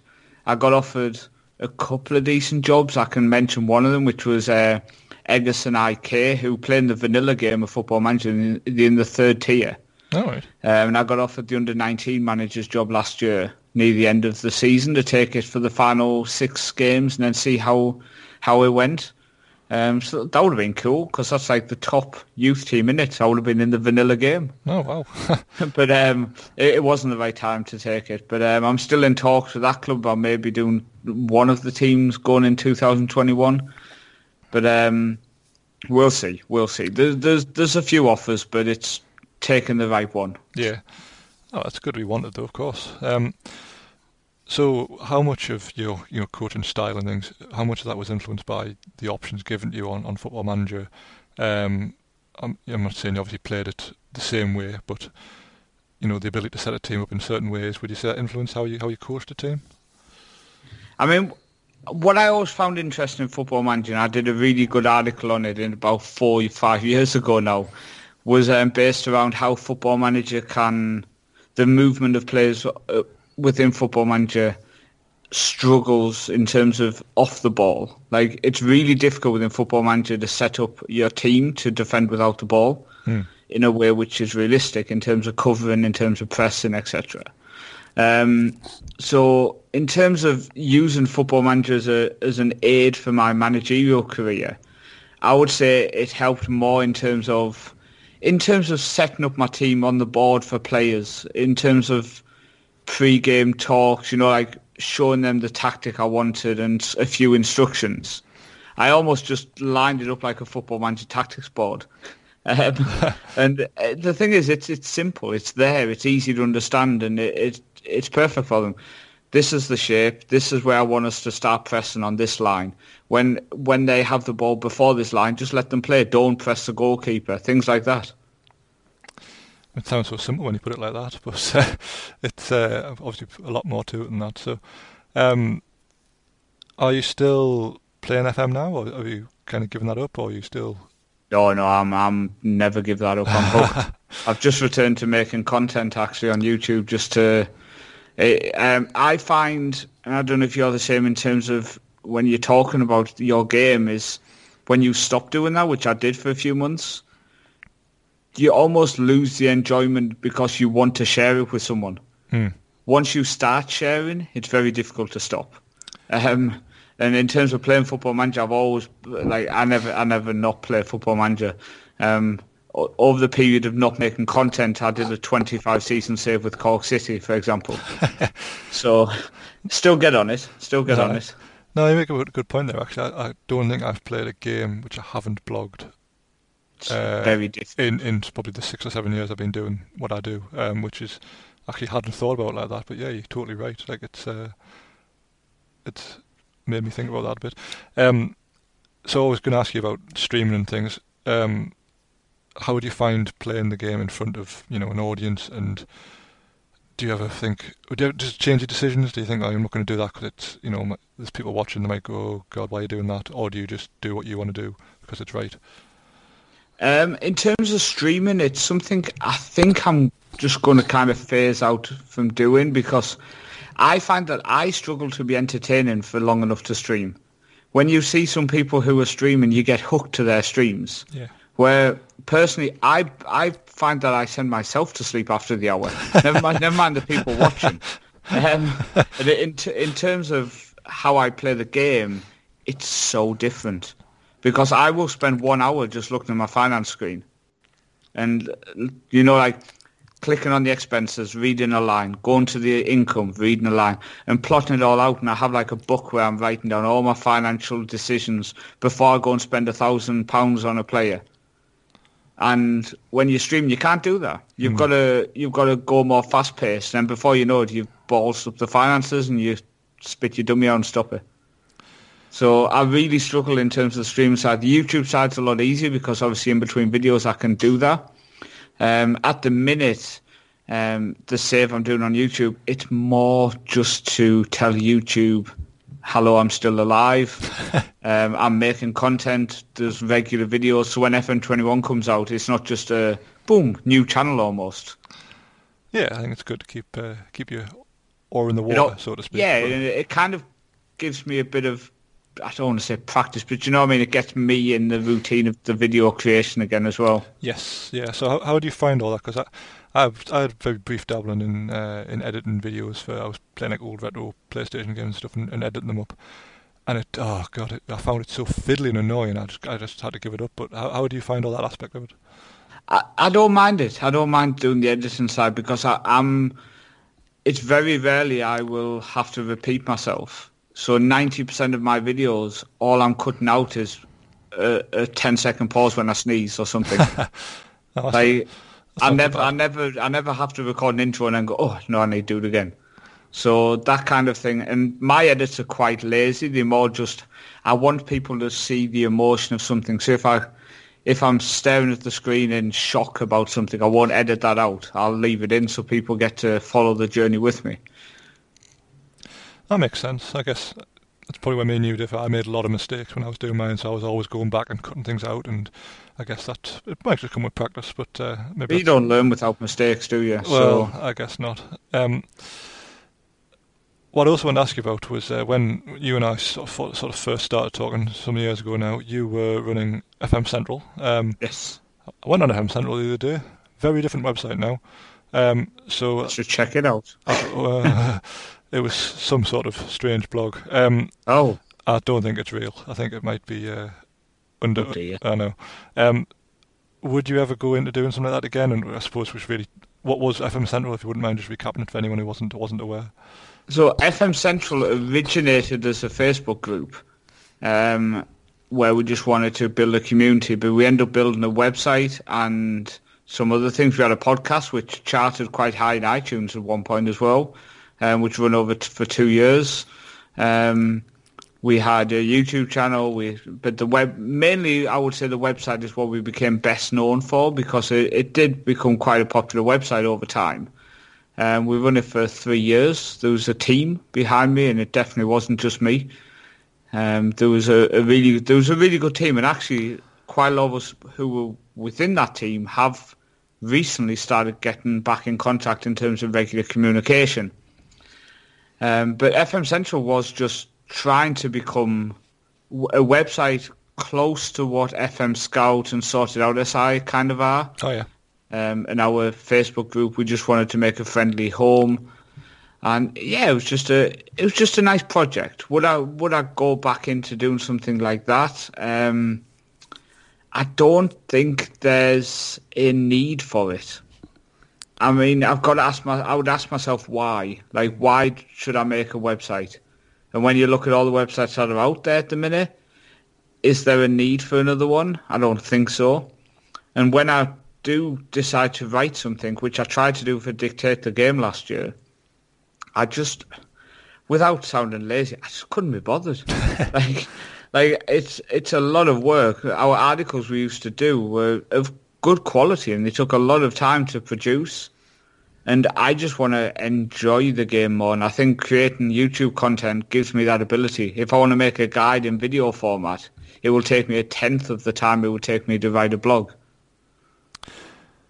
That's that's an interesting way of looking at it, actually. I always thought that like you know the written stuff would be quicker, but I guess it's not, is it? Because if you if you're videoing it, it happens there and then, and that's it. You don't have to go and sort of recap anything, do you? So yeah, exactly. Uh, uh, I have to rethink my entire life. Sorry. um,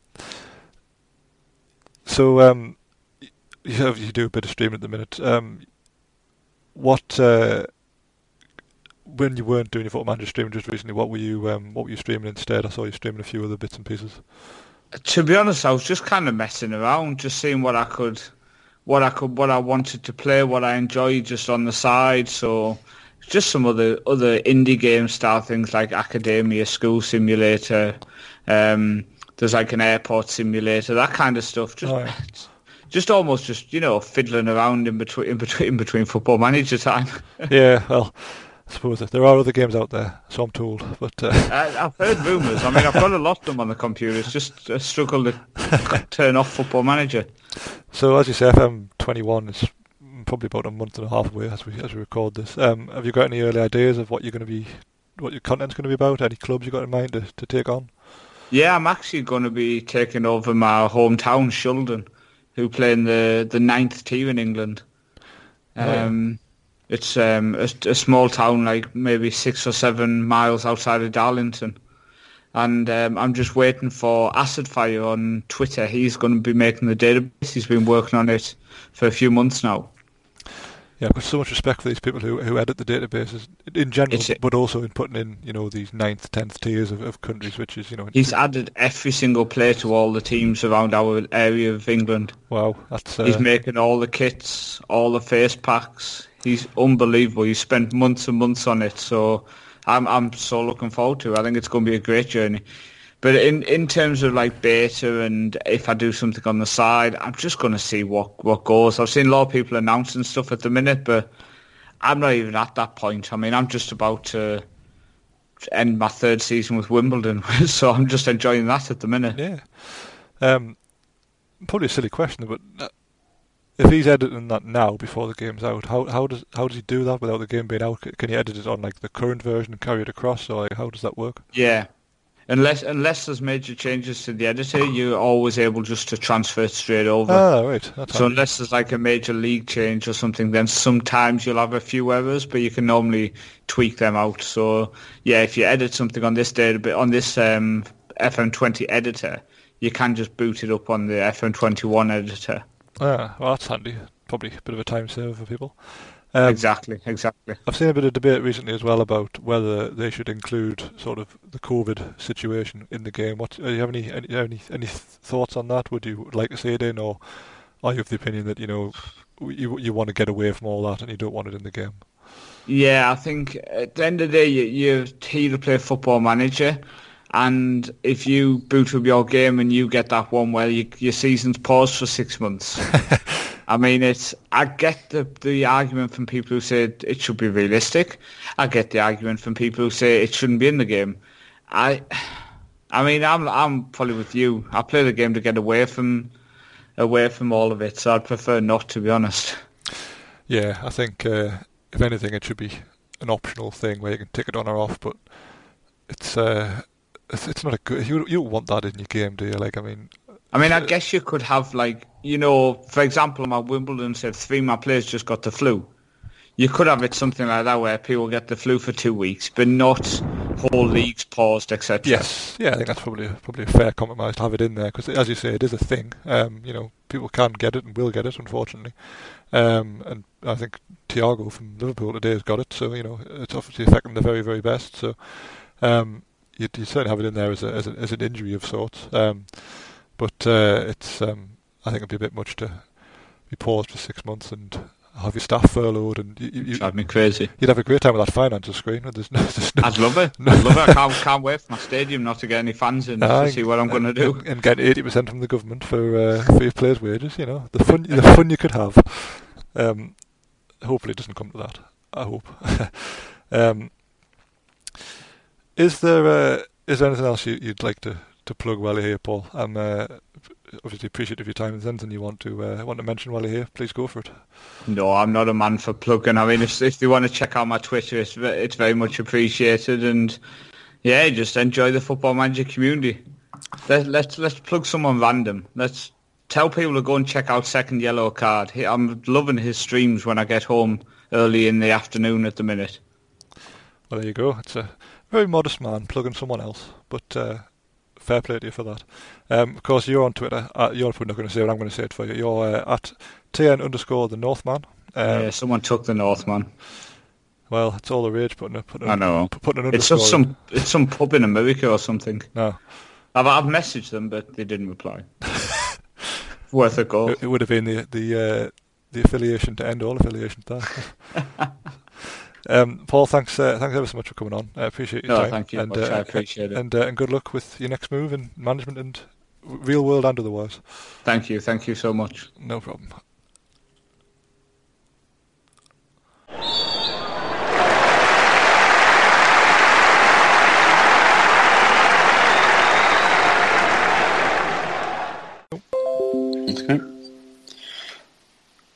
Thank you to Paul there at the Northman for joining us for the uh, for that chat with Dave. There, um, you, you will notice that Dave's done all these chats. I was kind of unavailable um, when Dave was doing all these podcasts, um, but I was also doing a, a, another podcast, speaking to other people. Um, I've got yeah. too many irons and too many fires, it seems. Uh, we don't like to talk about what you were doing, other than talking, to, speaking to me. But, but I mean, again, it's probably kind of my fault because when we threw it together at the last minute, I was like, right, the guest available on these dates are you, and you're like, no, and I'm like, well, that's that.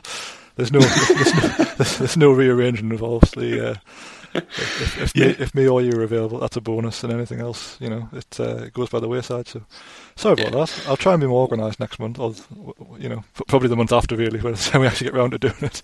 it's fine. People are here for you and the guests. They're not here for me. I'm just here to uh, chain it all together well, effectively. Well, it depends. If we get big Ross manager off the ground, then I mean, everyone will be here every, every week to see us. God, I won't see in my comments about Marcel Desailly. We'll be in serious trouble. Oh, God. um, but there we go. That is that's the chat with that one. And our final interview this week then is with Ash from uh, CM Hints on Twitter. Yeah. Um, Let me ask you, Ross. What is the biggest football management game in the world? Oh, it's got to be FM 2021, surely. Well, guess again, because you haven't considered fantasy football. Oh yeah. Well, you've you've heard my how I how I go about playing fantasy football. So. Well, I suppose yeah, probably, probably the wrong person asked that question too.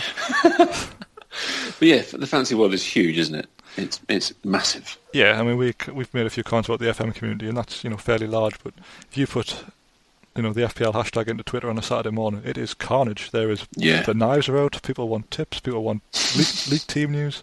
People will step over their own grandmothers to get you know the Leicester lineup away at Burnley. Madness. It's it is yeah, it's, it's ridiculously large. I remember doing the old um, picking the team out of the sun out of, out of the paper and having to call it in. Ah well, me, me and Ash talk about this. We also um, it's it's a, it's a wonderful listen, Ross. I can't lie to you.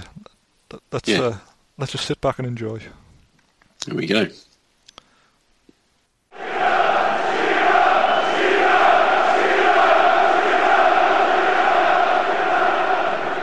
I'm joined now by our first repeat guest on uh, Champman on the Post, and I know what you're thinking. They've already run out of guests, but that's not really the case. So what I wanted to think of is Mick Foley in the 1998 Royal Rumble.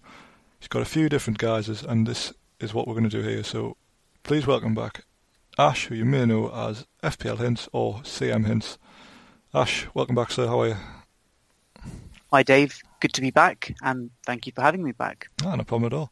Um, as I mentioned there in the in the intro, really, what what we've been looking at is somehow fantasy football's been around forever in one guise or another. You know, many many years ago, people used to play it in like sort of the newspapers where you used to have to ring up the number and dial in the codes of all the players you picked. But as time's gone on, FPL has become an absolute juggernaut of. Um, I think what was the seven million players last season. Now obviously we can look into how many of those were duplicate accounts and things, but even still, there's probably no, no more than couple of hundred thousand duplicates. There's still an awful lot of people who played this, this play this game. So, as a man who, who obviously loves Champ Manager and also loves FPL, you were the ideal guest to uh, to have on for this. So, um, just in case people didn't hear you last time on, as we always ask any guest, what was your your first uh, sort of dabble in the world of Championship Manager? For me, um, it was CM nine seven nine eight and um, that remains my all-time favorite CM nine, you know, CM game, mm. and I, I, I, still play it to this day. So I'm not sure if that's a good thing or a bad thing. well, I hope, I, mean, to, I hope it's a good thing because I've spent an awful lot of time on it. So. yeah, of course. You know, with with your handle, it's your it's your uh, uh, name. it's your name, literally. Um, yeah, I mean, t- how it began for me was it, it, it was the summer of '98 uh, football for me, you know, changed significantly, and my interest significantly changed as well. Got into a whole host of different games: Ultimate Soccer Manager, Premier Manager, FIFA Manager, and then last but not least, Championship Manager. Um, and yeah, it's just ever since then uh, I've had a strong interest in in that series and on that as well, over over lockdown and things, and even before that, really, let's be honest, you were you were kind of dabbling in a number of different games, not just CM, but all the sort of ones you just mentioned there. I remember you had um, was it Ultimate Soccer Manager with the old bungs and things, and you had that on at one point. point, and um, yeah, there's, a whole host of sort of retro games you've you've you've been on over the, the last six months or so. Um, is any of them that's caught your eye in particular? Um, I know you obviously said Next Night was your favourite, but you, have had some good, yeah. some good goers on some other ones. I have, and yeah, you mentioned the lockdown there. Um, the lockdown really um, opened up a new window to re-experience those games. Um, for the most part, it was pretty much playing all the ga- all the games from Championship Manager two uh, right up to Championship Manager three. So that's CM two, CM nine six nine seven, CM Italia, um, you know, in between as well um, that's what I, you know, I, I was primarily primarily reacquainting my, with you know, reacquainting with um, during the lockdown. Um, of, of of those games, the one bizarrely I played the most was CM3. Still got the original CD um, that I kept in the loft after all these years, and uh, it worked, and I, I, just got hooked onto it. Um, I, I, was hoping to play a bit more of CM 0102. I barely played that. Um, also, um, Football Manager 2005. I barely played that. It was just, I, I would say, you know, like 80% of what I was playing during lockdown was CM3, and I don't regret it. no, I remember talk about, talking about this at, uh, a few months ago when we did the CM3 podcast because it's it's it's a game that kind of passed me by because for the various reasons I discussed around you know my my circumstances at the time, but um, it's it's one I, I have got. I've even got it installed on this laptop. I've just I think I opened it up and got a laugh at where some of the players were, and then never opened it again. But you know, who knows? If we're heading for another lockdown, maybe I'll uh, maybe we'll bring it back. Ash, we'll we'll we'll do a CM3 network game. We'll bring it back. That there, oh. that's an exclusive. We'll do it. we'll do that. I'm going to hold you to it, Dave. We are going to do a network game on CM3 rather than oh, later. Perfect. I, I, can almost I can almost feel the followers building up already. Um, so, so the other reason you're here today is um, because of FPL. Now, I've been every year I get more and more curious as to you know people go mad for FPL, and I, have had my seasons where I've also been mad about it, but never to the extent where I've been any good at it. Uh, that's kind of what I want to talk about later on. But so let's just start with when when did you get bitten by the the fantasy football bug? Was it before Champman or was it after Champman? Or yeah, for me, um, you know, I, I recall distinctly the first fantasy sports game that I ever played. You'll, you'll be shocked by this. It wasn't even football.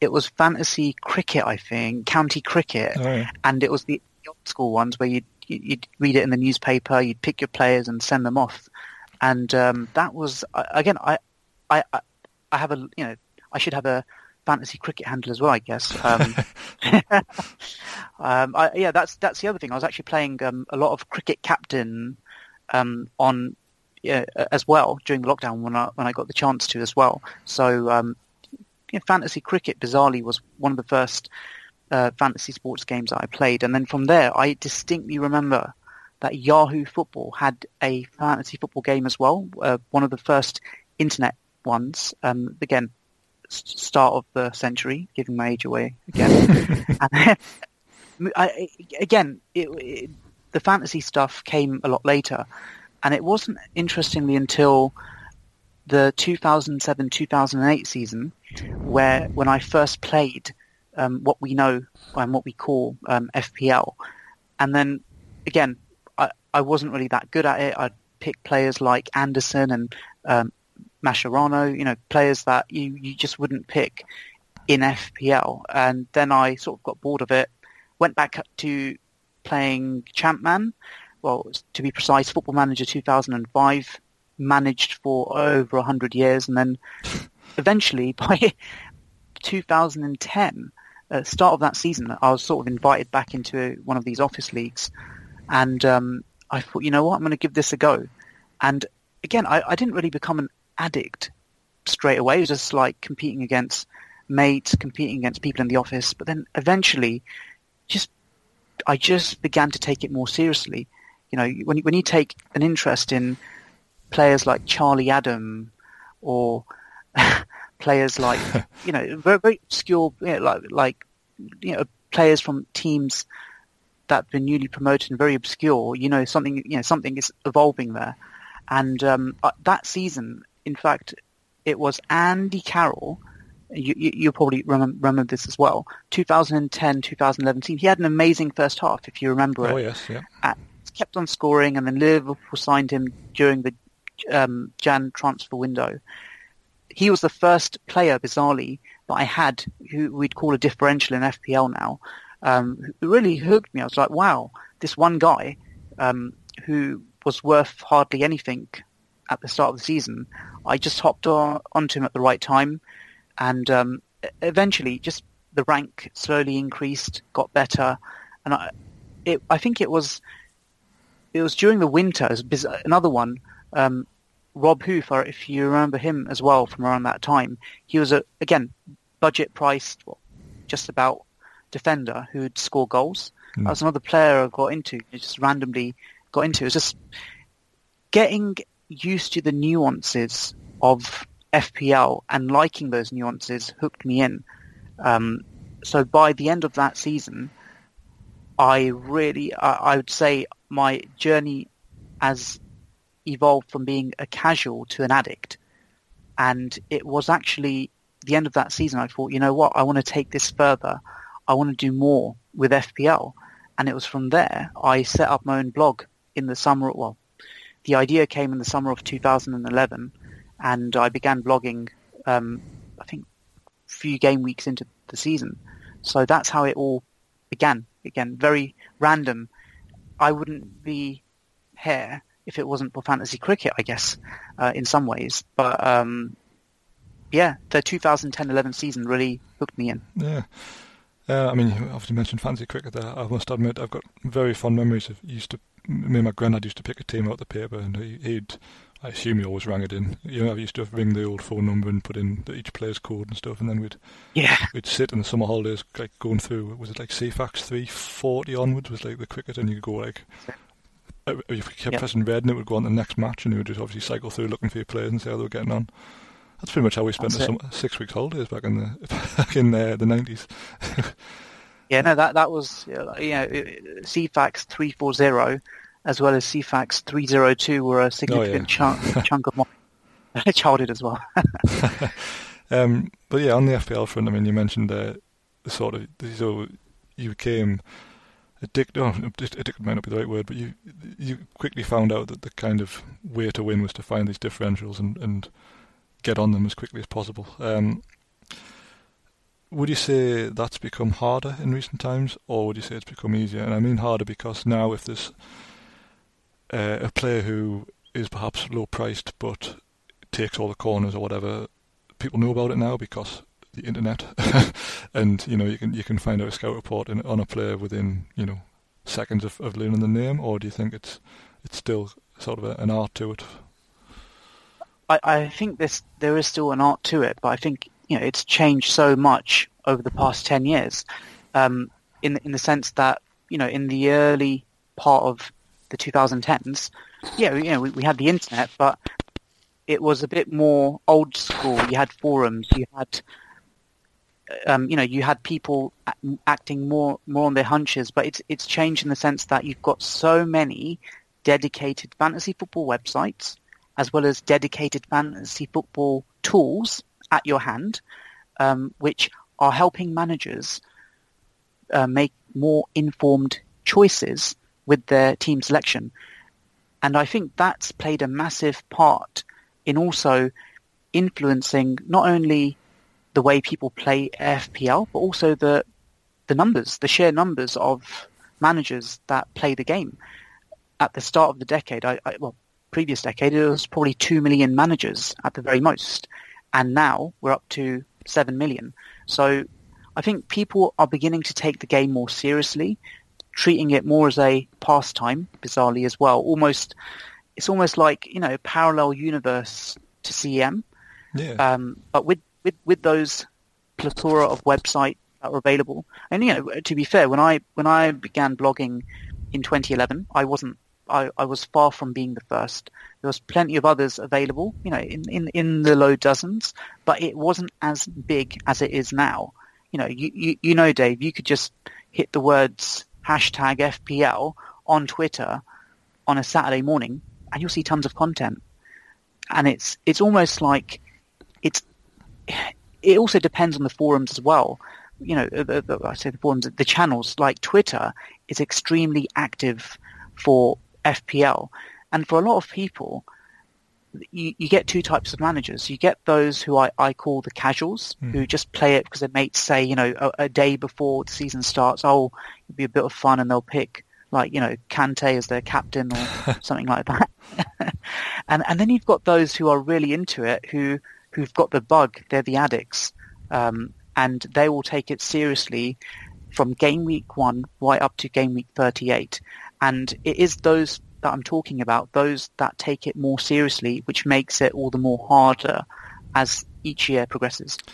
There's absolutely nothing worse than being knocked out of the, the cup in like game week 21 by a dead team who have like three auto subs and all their subs come on and you know. Yeah. I imagine this year as well it's going to be worse because be a lot of people had Man United and Man City players on their bench in game week one knowing they weren't playing.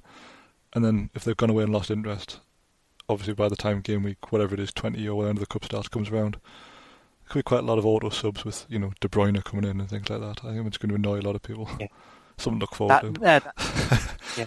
Those, those pesky um, cup opponents, I, I, I, I almost think of them as like minnows in like a yeah. League Cup or an FA Cup, and you're like, yeah, they'll never beat me. And then you have a bad game week, and then, like you said, the funky auto subs do yeah, you over. I, like overall rank 3.7 mil, and you're sitting at like 170k being knocked out, and it's like, ah, it's unfortunate, yeah. isn't it?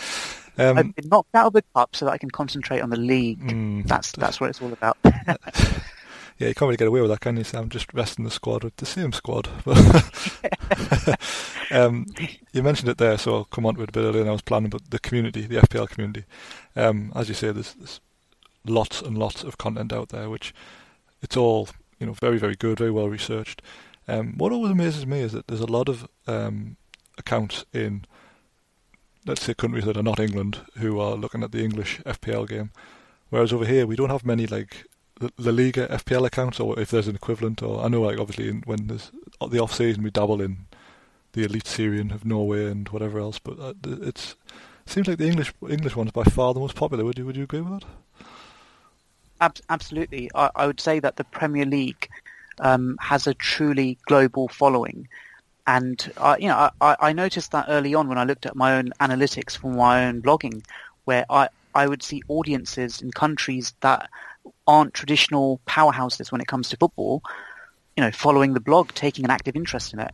And I, I guess with that, it's part of it is the success of the Premier League as a brand being so attractive but also it's the sheer number of um, non-British players who've made such a good success in the Premier League that also attracts uh, a very um, plethora of multinational interest as well at the same time. So I, I guess they go hand in hand together. Um, yeah, like like you've said, you know, like a La Liga or a or a a, non-British fantasy football game isn't as successful here. Um, maybe that's a reflection on our society, but I think it, it, comes more down to the Premier League being a truly global sport. And, you know, I, I would say that a large chunk of those millions that join almost every year, it's it's due to the following just getting bigger and bigger.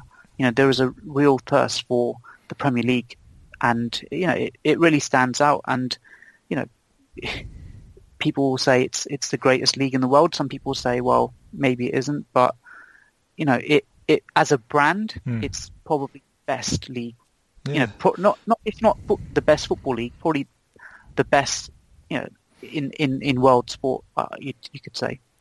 Yeah, it's strange, isn't it, when you think about it? When you think of you know, we have clubs like you know Burnley who probably aren't that well known outside of England, and I imagine the Spanish clubs probably feel the same way about some of their sides, I guess. But it's just funny to think of it, isn't yeah. it? I, guess that top seven or eight really are, um, you know, the, the big attraction. Everyone else is just playing their part, I guess, in the in the global scheme of things, anyway.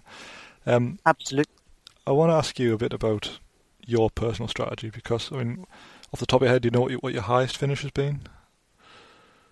I, I think i I managed to finish about 110th uh, during the 2011-2012 season. Good grief, that's remarkable. Yeah.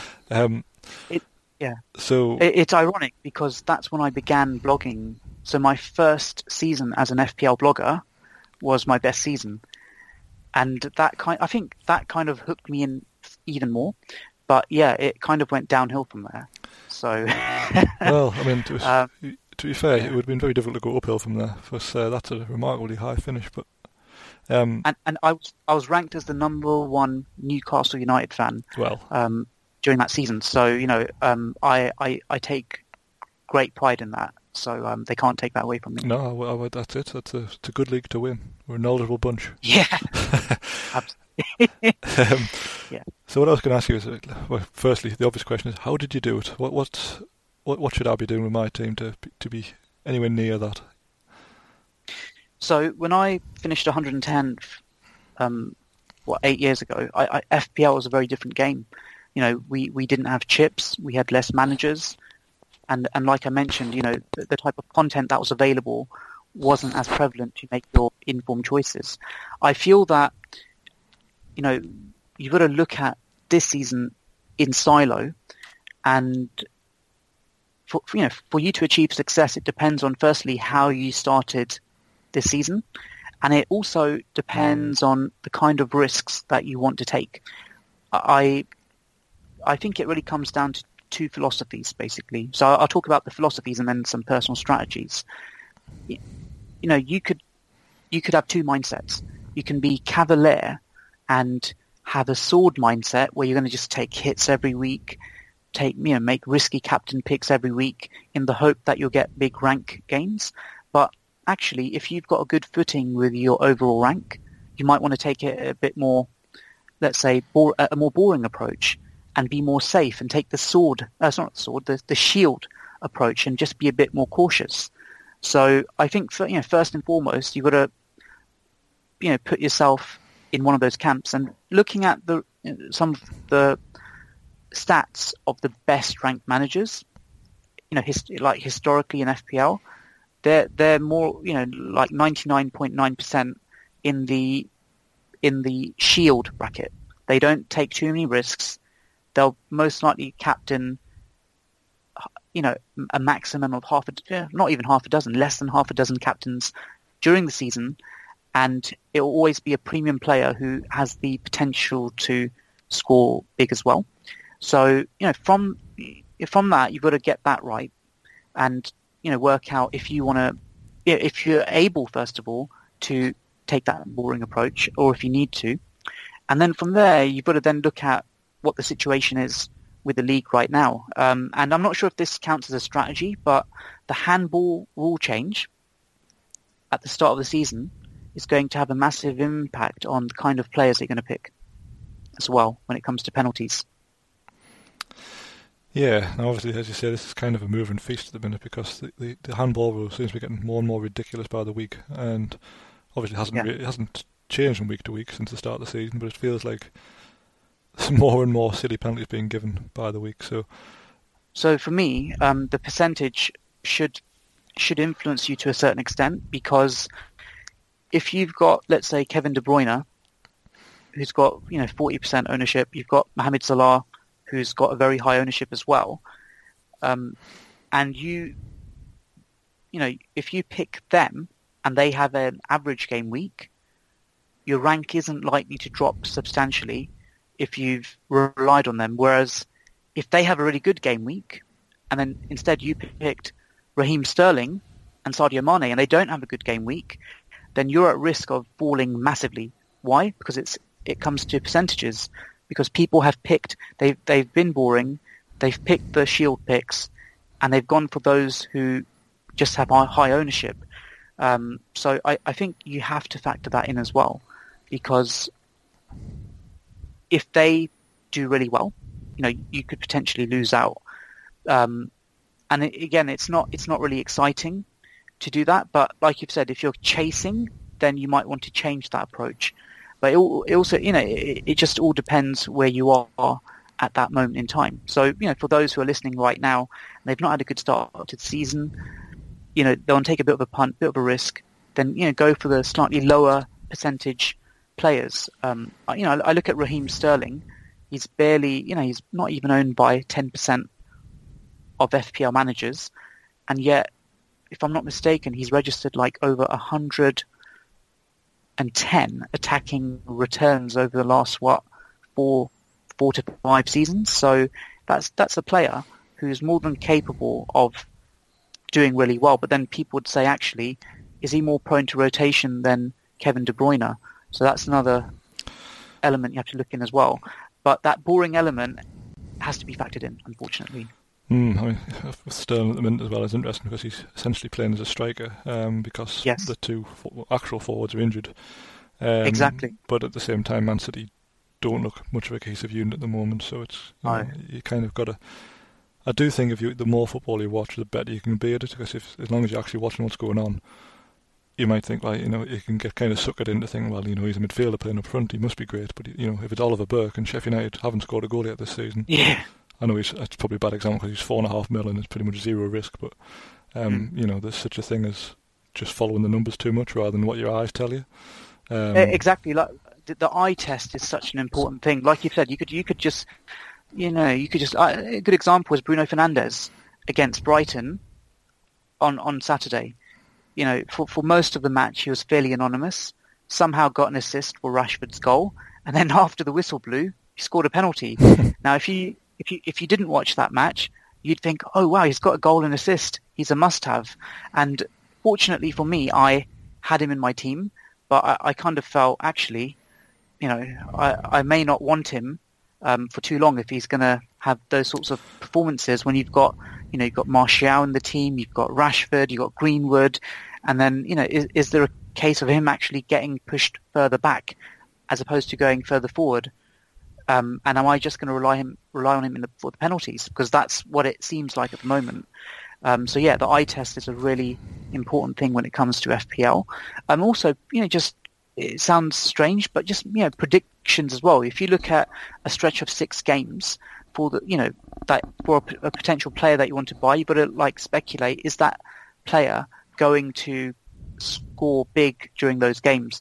And there, there's one change that we've got this season that um, is different from the start of last season, and it's the fact we don't have any fans in the stadium, and that's that's got a mass, massive impact on certain clubs because on the one hand, the the newly promoted teams who rely on fans and home advantage especially, that's going to have a very detrimental effect. In fact, in fact, we saw it at the end of last season. You know, for the lower clubs, lower place clubs, you know, they to a degree struggled at home without the fans, and conversely, you could say that there were there were other clubs who might have felt under pressure when their fans are in the stadium, they, they did quite well. So that element is also significant because the home the home away element almost has gone, and you've got to really factor that into your strategy as well. You know, I, I know on if you go on the FPL app or the FPL website, you'll see those red and green blocks and the grey blocks for fixture difficulty. I wouldn't read that literally at the moment. Just look at it as form as opposed to the fixture. And my, my saying, as you know, my slogan is form is key, class doesn't matter. And that's really true when the fixture difficulty is up in the air. You know, we, we've got a lot of variance right now uh, in FPL. We've got, you know, clubs scoring three, four, five goals at, at a canter in matches, which, you know, I mean, goals per game uh, in game week three is far higher than it was in game week three uh, at the start of, uh, from the previous season. Again, due to a number of reasons that we've covered, but just factoring that in as well um, is is important because it will it will, it will make it, well it should it should inform your strategy because right now the market is saying clean sheets are at a premium. It's goals galore, but you've got to make sure it's the right players who are in form. If that makes sense.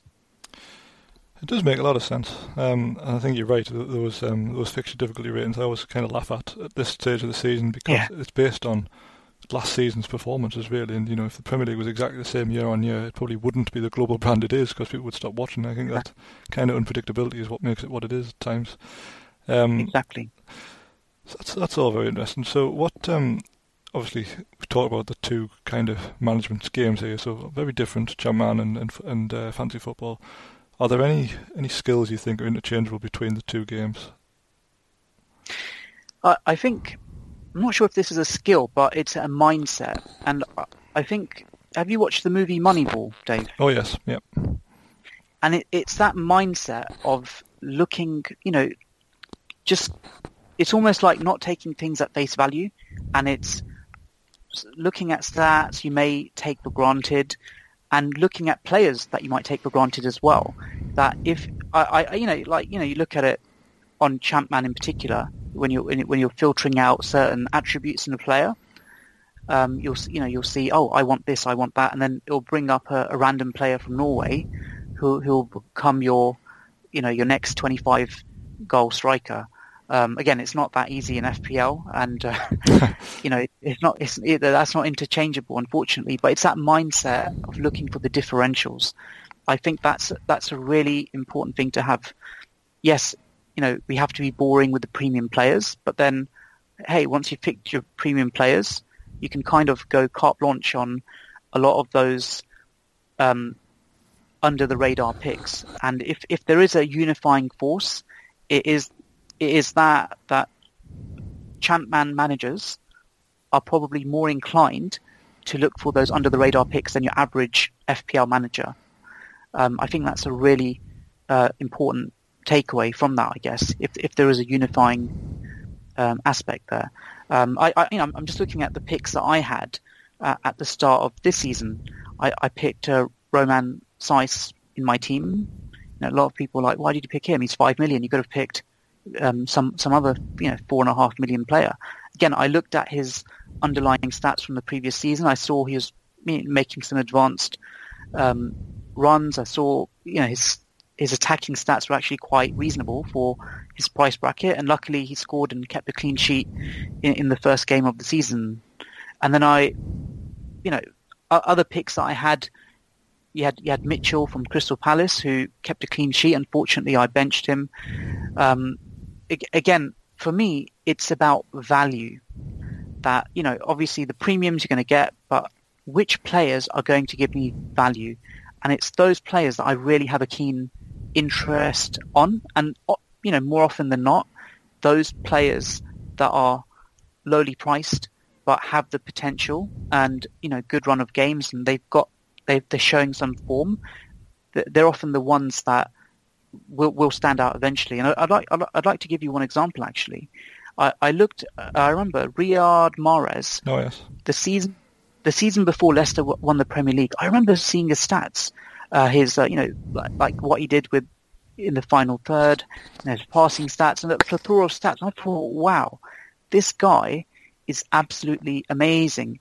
You know, if if only he had some end product, if only you know that he had some sort of they need some you know like something was missing from him that prevented him from registering more attacking returns. And I, I noticed that from the stats that I saw from the pre- previous season. I'm not saying I predicted Leicester winning the league the season after, but that, that's an example of a player. I thought, wow, this guy has potential. And then, you know, they, they signed um, N'Golo Kante the season after, and that had a massive impact because, you know, the way obviously he's not he's not an attacking player, but you know, his his presence had a very significant impact. You kind of let their attacking players, you know, just yeah, let like themselves set free, basically. it was like he was looking after Um, the shop, and everyone else went off and uh, did their thing up front, wasn't it? It was uh, made a big difference. Yeah, that's for exactly. certain. Absolutely, but it's it's it's it's an example of how you know looking at underlying stats is really important. Of course, you can get underlying stats free. You can subscribe to an assortment of FPL related websites for that. But you know, if if you want to, you know, if you want to look deeper in, into those sorts of numbers, it's definitely worth doing. You've got the eye test. You've got those underlying stats. It makes a big difference. And you know, I, I- know you know you're a stickler when it comes to stats as well, Dave. Um, do you Oh, yeah. feel that for you that's a unifying force as well between Champman and FPL? Um, yeah, I think. Uh, I mean, going back to the obviously the Champman's we play, the only thing you've really got to work off is average rating. You don't have an awful lot else to work with. I mean, I know Nikolai and some of the other lads have been looking at, uh, you know, they go into a when a match is on and you go on the stats page and you can see all the key passes and things they play. That's Yeah. obviously plays a small part in it and probably works towards their average rating anyway, because it'll probably drive their match rate. I would think we've all seen it where like you're getting beat three 0 but your centre half's got a ten, and you think it's a bit odd Yeah. when you look at it and he's you know completed 70 passes and you think well that's good to know but you know you Yeah. kind of you kind of do a lot with that in FPL terms that's you know if he's a good ball playing defender it's probably going to take him towards the bonus points if they keep a clean sheet you know that kind of thing so Yeah. it uh, there's definitely some some things you can you can take from one game to the next but uh, it's um what I'm going to ask you now is probably the hardest question you're ever going to be asked but Oh dear. let let's say you're um I don't know your missus has had enough of you playing bo- both both of these games. She says to you, right, Ash, it's one or the other. It's Champman or it's FPL. Which one are you keeping and which one are you getting rid of? Oh, Dave, why did you ask that question? that you completely caught me off guard there with that as well. see, I, I- I think I mentioned it on your last podcast that I always see myself as a championship manager manager that plays FPL. Mm. So, like that that is the mindset that I have when, whenever I play FPL. And for me to pick one or the other, I simply couldn't. um, that's uh, yeah. I, it, I, I like both. You know, Yeah. uh, I couldn't I couldn't pick one or the other. That's that's a really I, I need to like I need to rack my brain and you know write a dissertation on the pros and cons of both before I even dared contemplate. You know, if I had you know if I had to ditch one, um, I, I can't answer that question unfortunately. Oh well, stay on the right side of your missus and you won't have to. That's, uh, that's Yeah. um, we'll finish with uh, a bit of fun, if you don't mind. Um, Sure. I would like you to rip apart my FPL team, um, which I've just shared with you on uh, on Twitter. But um, I'll I'll, Yes. I'll take you through my thoughts, and you can tell us whether, Sure. whether I'm right or wrong. So, my strategy with this team was um, I'm probably the most boring man in the world, but so what I thought was well. Because the transfer window is in like October this year, what we'll do is we'll start off with just a really basic team of people who are going to play. So um, that was my strategy, and I also have another strategy, which I, I never pick a player who's um, who's new to the league, um, because I think it's a massive unknown, especially if they're pricey. Uh, Yeah. I just think there's probably, as you said before, better value elsewhere. So Yeah. the likes of Timo Werner, Kai Havertz, um, they're both wonderful players, but um, I think you can probably do better than them right now. So Yes, absolutely. So in goal, I've got Aaron Ramsdale. Now, at the time, this seemed like a good idea. I don't like to have two keepers who, who combined at the start at more than nine mil. Um, so I've got a four million Jed Steer who was going to play, but then Villa went and spent money on Martinez. So that was a you know an early blow. Uh, and Ramsdale's five mil. Keep him or get rid of him. So, with with a lot of the changes that you could potentially do, you'd need a wild card, um, and I wouldn't. Well, there's no doubt about this- that. I need at least one wild Yeah. card, possibly two. Yeah, uh, like right now, I you know Ramsdale has been a massive disappointment. You know he he is not in the same class right now as Dean Dean Henderson was last season.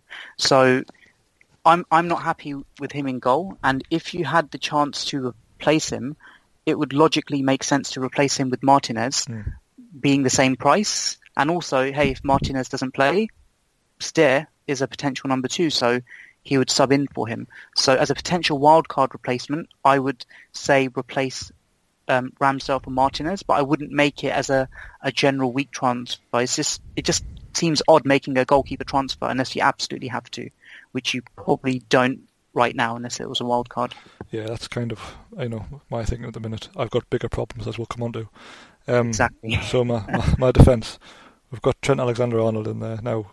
I'm already thinking I could probably swap him for Robertson. Robertson seems to be taking all the corners and stuff now, but Trent Yes. Trent is a bonus point magnet for some reason. Um, any thoughts on which one I should go with there?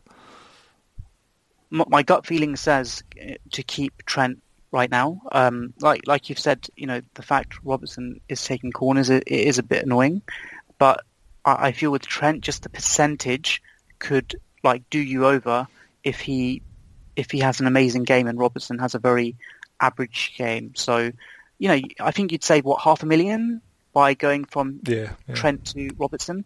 I don't think that's worth it. I'd say stick with Trent for now. Right, he's in. Um, alongside him, I've got Ben Davies. Now, I want rid of Ben Davies, but Yes. he was a he was a cheap way into into Tottenham's back four, and stupidly, I thought Mourinho likes a tight back four. He's had a whole, whole he's had a season, well, more or less a season to work with them now. They're going to be better. Yeah. Ash, they're not better. No. and and am, am, am I not mistaken that Spurs have signed a potential replacement for Davies as well? They have, yes, Um, Reguilón. so so yeah. So you know Davies has limited time in that team, and I, I could see the logic in having Davies at the start of the season, but f- like for me right now. It makes sense to get rid of him sooner rather than later, Hmm. especially with all these games that Spurs have as well. That I can't see them keeping many clean sheets, and I've already got a potential replacement for you, um, in in the form of Tariq Lamptey Oh yeah, who's playing out of position, 4.6 million for Brighton. I think he makes good sense. I know that they've got Everton in the next game, but if if you were to replace him, that one player r- right in my mind. What three games, three assists at, at- a cheap price? He would be the perfect replacement for Davies if you made that move. well, I probably will. That's a good idea. Um, next in the line, in the back line is Kyle Walker Peters. Now, I won't hear a bad word said about Kyle Walker Peters. I like him, and I know you like him as well. I, I always like players that have hyphenated names. So um, yeah, just just, just for that alone, um, no, uh, like uh, no, he, he I think he, he, he offers value. He's got some attacking prowess as well. You know, Southampton do have a good run of games, uh, although we've kind of negated those green and uh, grey bars that FPL show. But yeah, keep him. You don't. There's there's not a desperate need to sell him right now. Good, good. Um, Salah again, probably going to keep him. I don't see why anyone wouldn't have him. Like he's he's always delivered twenty goals a season from midfield. It's, Yeah. you know. So we'll, we'll keep him in. Yeah, Um, unless unless Mane started starts to take penalties, you know, you Yeah. wouldn't you wouldn't change. You'd keep Salah. We'll do that then. Um, now I've got De Bruyne, who was my captain this week, and he failed miserably. But is he worth persisting with? Absolutely. What if there's one thing that is a pattern when it comes to Pep and Man City? When they lose bad, they always want to make up for it with a tub thumping win in the following game. Um, you know, keep him. That like De Bruyne. I know, I know, City have been hampered by injury of late, but he is without a doubt their star player. If there's a player who who's going to get regular attacking returns in a team that averages what a lot of goals per game, he's he's the one player you need to have who's going to get those points for you over the course of the season, not just for that one game week where he's blanked. We'll, we'll stick we'll stick with De Bruyne then. I've got faith in him. Um, now Son has very inconsiderately torn his hamstring, so he's going to have to come out. Um, I have got money in the bank as well. So if you were me and you've got uh, two million in the bank, who am I bringing a in? lot of money. Mm, who am I bringing Wow. in for Son? So if I do the maths there, is that have you got you've got just under eleven and a half million? Is that right? Uh, Son is nine mil, so I have eleven mil to spend. Well, it's a it's a tricky one because I, I kind of feel that a lot of the premium players who who have a high price bracket they've not massively performed to the standard I'd expect of them, um, even though it's just a few game weeks in. Um, it's it's a tough one actually. I mean, you, you, you can't afford Sterling, is that right? You're just you, you're just short Yeah, of he's- Sterling. He, him, and he's eleven and a half, I think. Yeah. Yeah, he's at 11 11 and a half. Um, I think another player that you could potentially look at, um, well, you might be worth looking at a Manchester United player. And we talked about penalties, Mm. at, at, you know, earlier in the pod. And if you just wanted someone who has a relatively high percentage, takes penalties, and was influential in goals last season, Bruno Fernandes, 10, 10 and a half million. Yeah, I think that may well, may well be my where my money's going.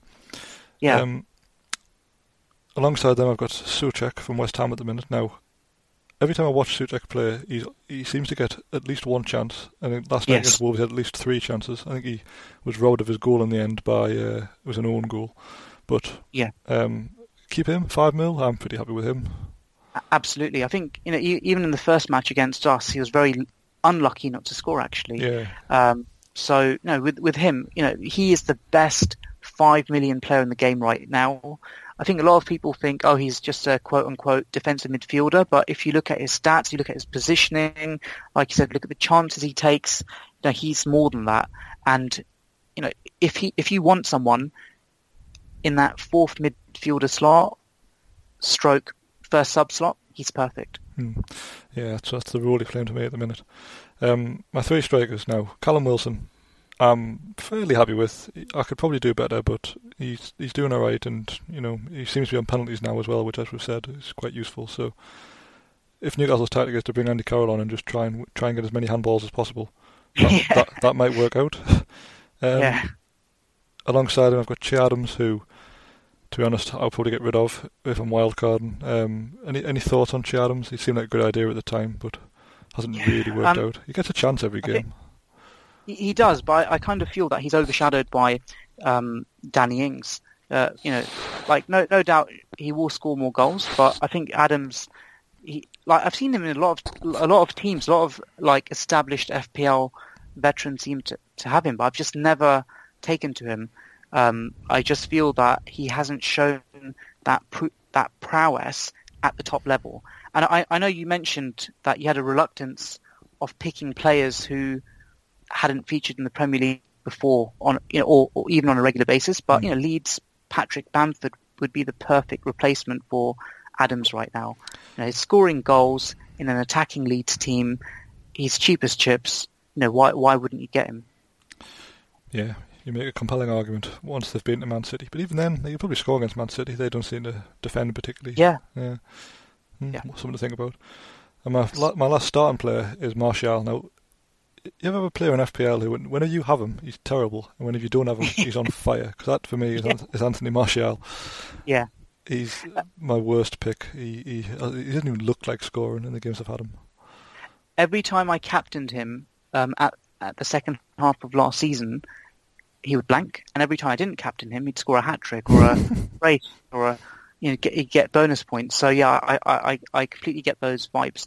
Um, at nine and a half million, look, he's proven in the Premier League he is United's number nine, so there is logic in that. But you know, one thing looking at United in this early part of the season, they don't seem their fluid selves that they were at the end of last season, um, where you know that you know you could have eas- easily have tripled up on United's attack.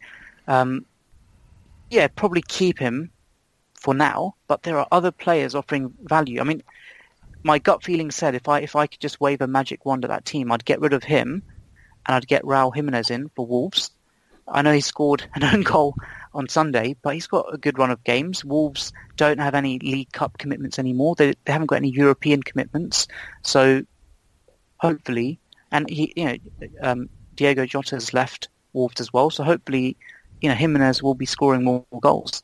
Um, so as a potential Martial replacement, I would pick him. Hmm, right. Um, and finally, the bench. I mean, we've talked about Steer, who's just you know my cheap backup keeper. We've got Mitchell, who's my cheap four million defender, who probably won't play when once Van Aanholt's back, but we'll cross that bridge when we come into it. Um, James Justin, who is great. I just mentioned him because they had Man City this week.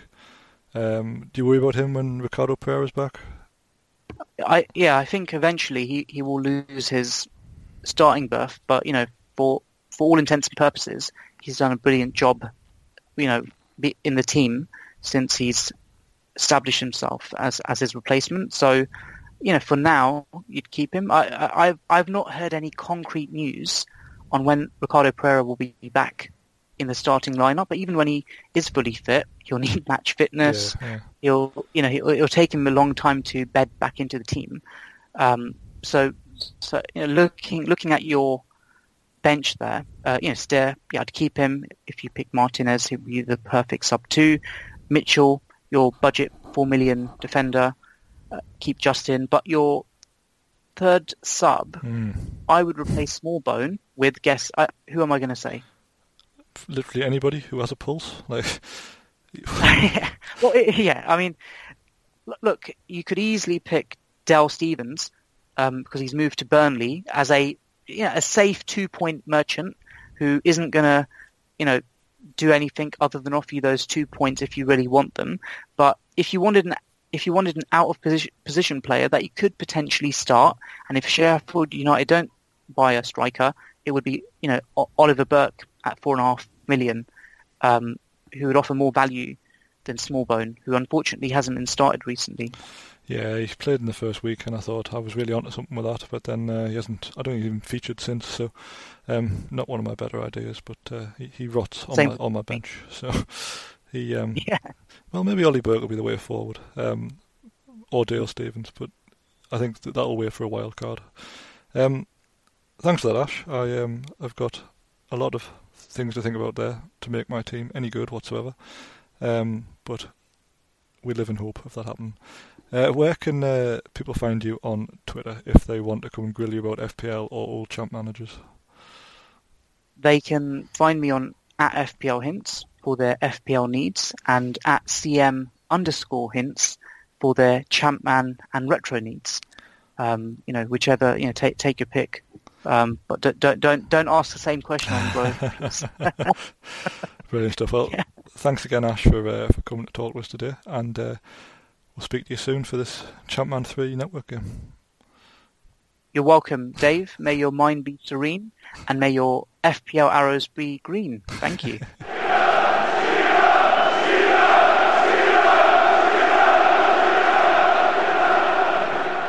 And there we go then. That is the podcast this week. Thank you for Ash for coming back onto the podcast.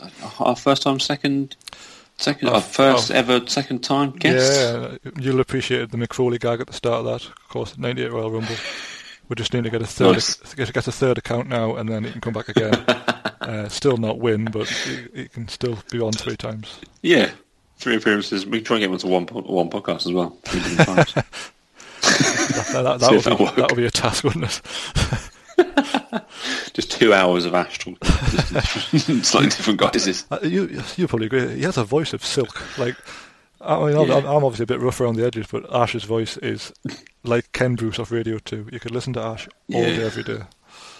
Yeah, it's delicious. We tried to get him to do a, a weekly uh, hints podcast, but he wasn't up for that because I mean, why would he give away all his secrets? Really, to well, be fair that's, that's, true. Yeah, we finished. What did he say there? 110th or something? I mean, out of seven million. That'll do. Yeah, that is pretty good. Hmm. Yeah, seven million people. That's mad. But there we go. That was episode nine of the Champman on the Post podcast. Um, we're almost approaching the end of the year, Dave. Are we going to have like a Christmas special at some point? Or probably Christmas, I, mean, I imagine. I mean, I dread to think what that would entail. well, well, I'll tell you what. We'll try and get a load of Christmas-themed guests on, like, I like it. Noel Whelan or Gift, Gift, Gifton Noel Williams, who kind of ticks two boxes see what he's up to, and uh, other festive themed guests. We'll think about that. But yes, yeah, the staff party if you can think of any. me and you. I mean, that's fine. Yeah, if other people want to come along, that's great. Um, if you can think of any other um, holiday-themed champ manager or football manager kind of related people, uh, let us know. We will endeavour to contact them and harass them until they agree to come on the podcast. Um, you can do that through our social media channels, either at Man on the Post, um, at Rossbow1984, or Dave, where can they find you and the website? Uh, so I'm on Twitter at CM9798. Uh, and the website is cm9798.co.uk, where you'll also see um, the end of Ross's latest series on Saturday. Um, Mm. So yeah, looking forward to seeing how that pans out. Yeah, I mean, so far it's gone decidedly better than it did last time. It has. Uh, fair play for that. You, you came back and had another go, and um, you've had far more success than the previous edition. We'll see. I realised it was all about tactics and not playing straight 4-4-2 doesn't really work that in Championship Manager 1978. No, it doesn't. It really doesn't. But I mean, again, to, to plug a, a piece from the site this week, uh, Nikolai was on uh, last month or maybe the month before. He um, Yeah. he's he's been taking the discussion to, a- to a panel, and they've kind of put their ideas together of how you can be really good at Champman 9798. So if you're uh, if you're at loose end, check that out on the blog as well. And uh, Yes. who knows if we end up in a in another huge lockdown, um, you can uh, you can become really good. There's some good stuff going up on the site this week. I've, re- I've really enjoyed part one of um, Tales from Wales. Yeah, Matt. Uh, Matt's always coming up with something. He's always busy, is Matt. He is. Uh, it's a it's, a winner. I'm looking forward to seeing how he how he gets on with that because the, the Welsh playing pool is not massive. Um, No, it's not. I think it's only Northern Ireland is probably smaller in terms of the kind of you know Yeah, na- probably, na- yeah. nations you would play as. Um, so yeah, I'm interested to see how he does. But um, he's off to a decent start.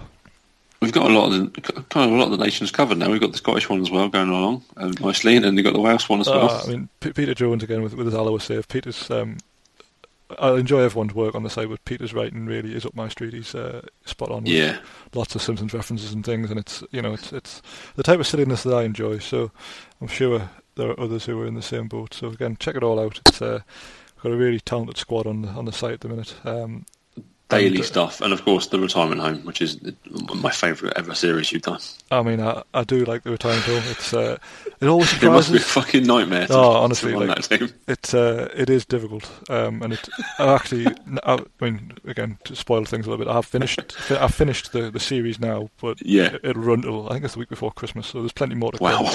come. Um, and it was bloody hard work to the point where I haven't actually played the game for for about a month now. Just I'm just having a detox. I'm just letting it get all out my system, get all these old knackers out the way, and then we'll we'll we'll start again with a new save for the new year um, at some point. But Yeah, I don't blame you. I do love it. It's um, it- I've never had a series that's been so consistently well well read and viewed and you know commented on, and I get the impression there's a lot of people who, who do enjoy it on a Sunday morning. So Yeah. we'll keep it going. I've started a similar thing on Football Manager just, for my own like, gratification. I'm doing Oldham Athletic. Are Just just old guys. But I've, I've gone to 32. 35 is ridiculous. It's too hard to do anything on that game.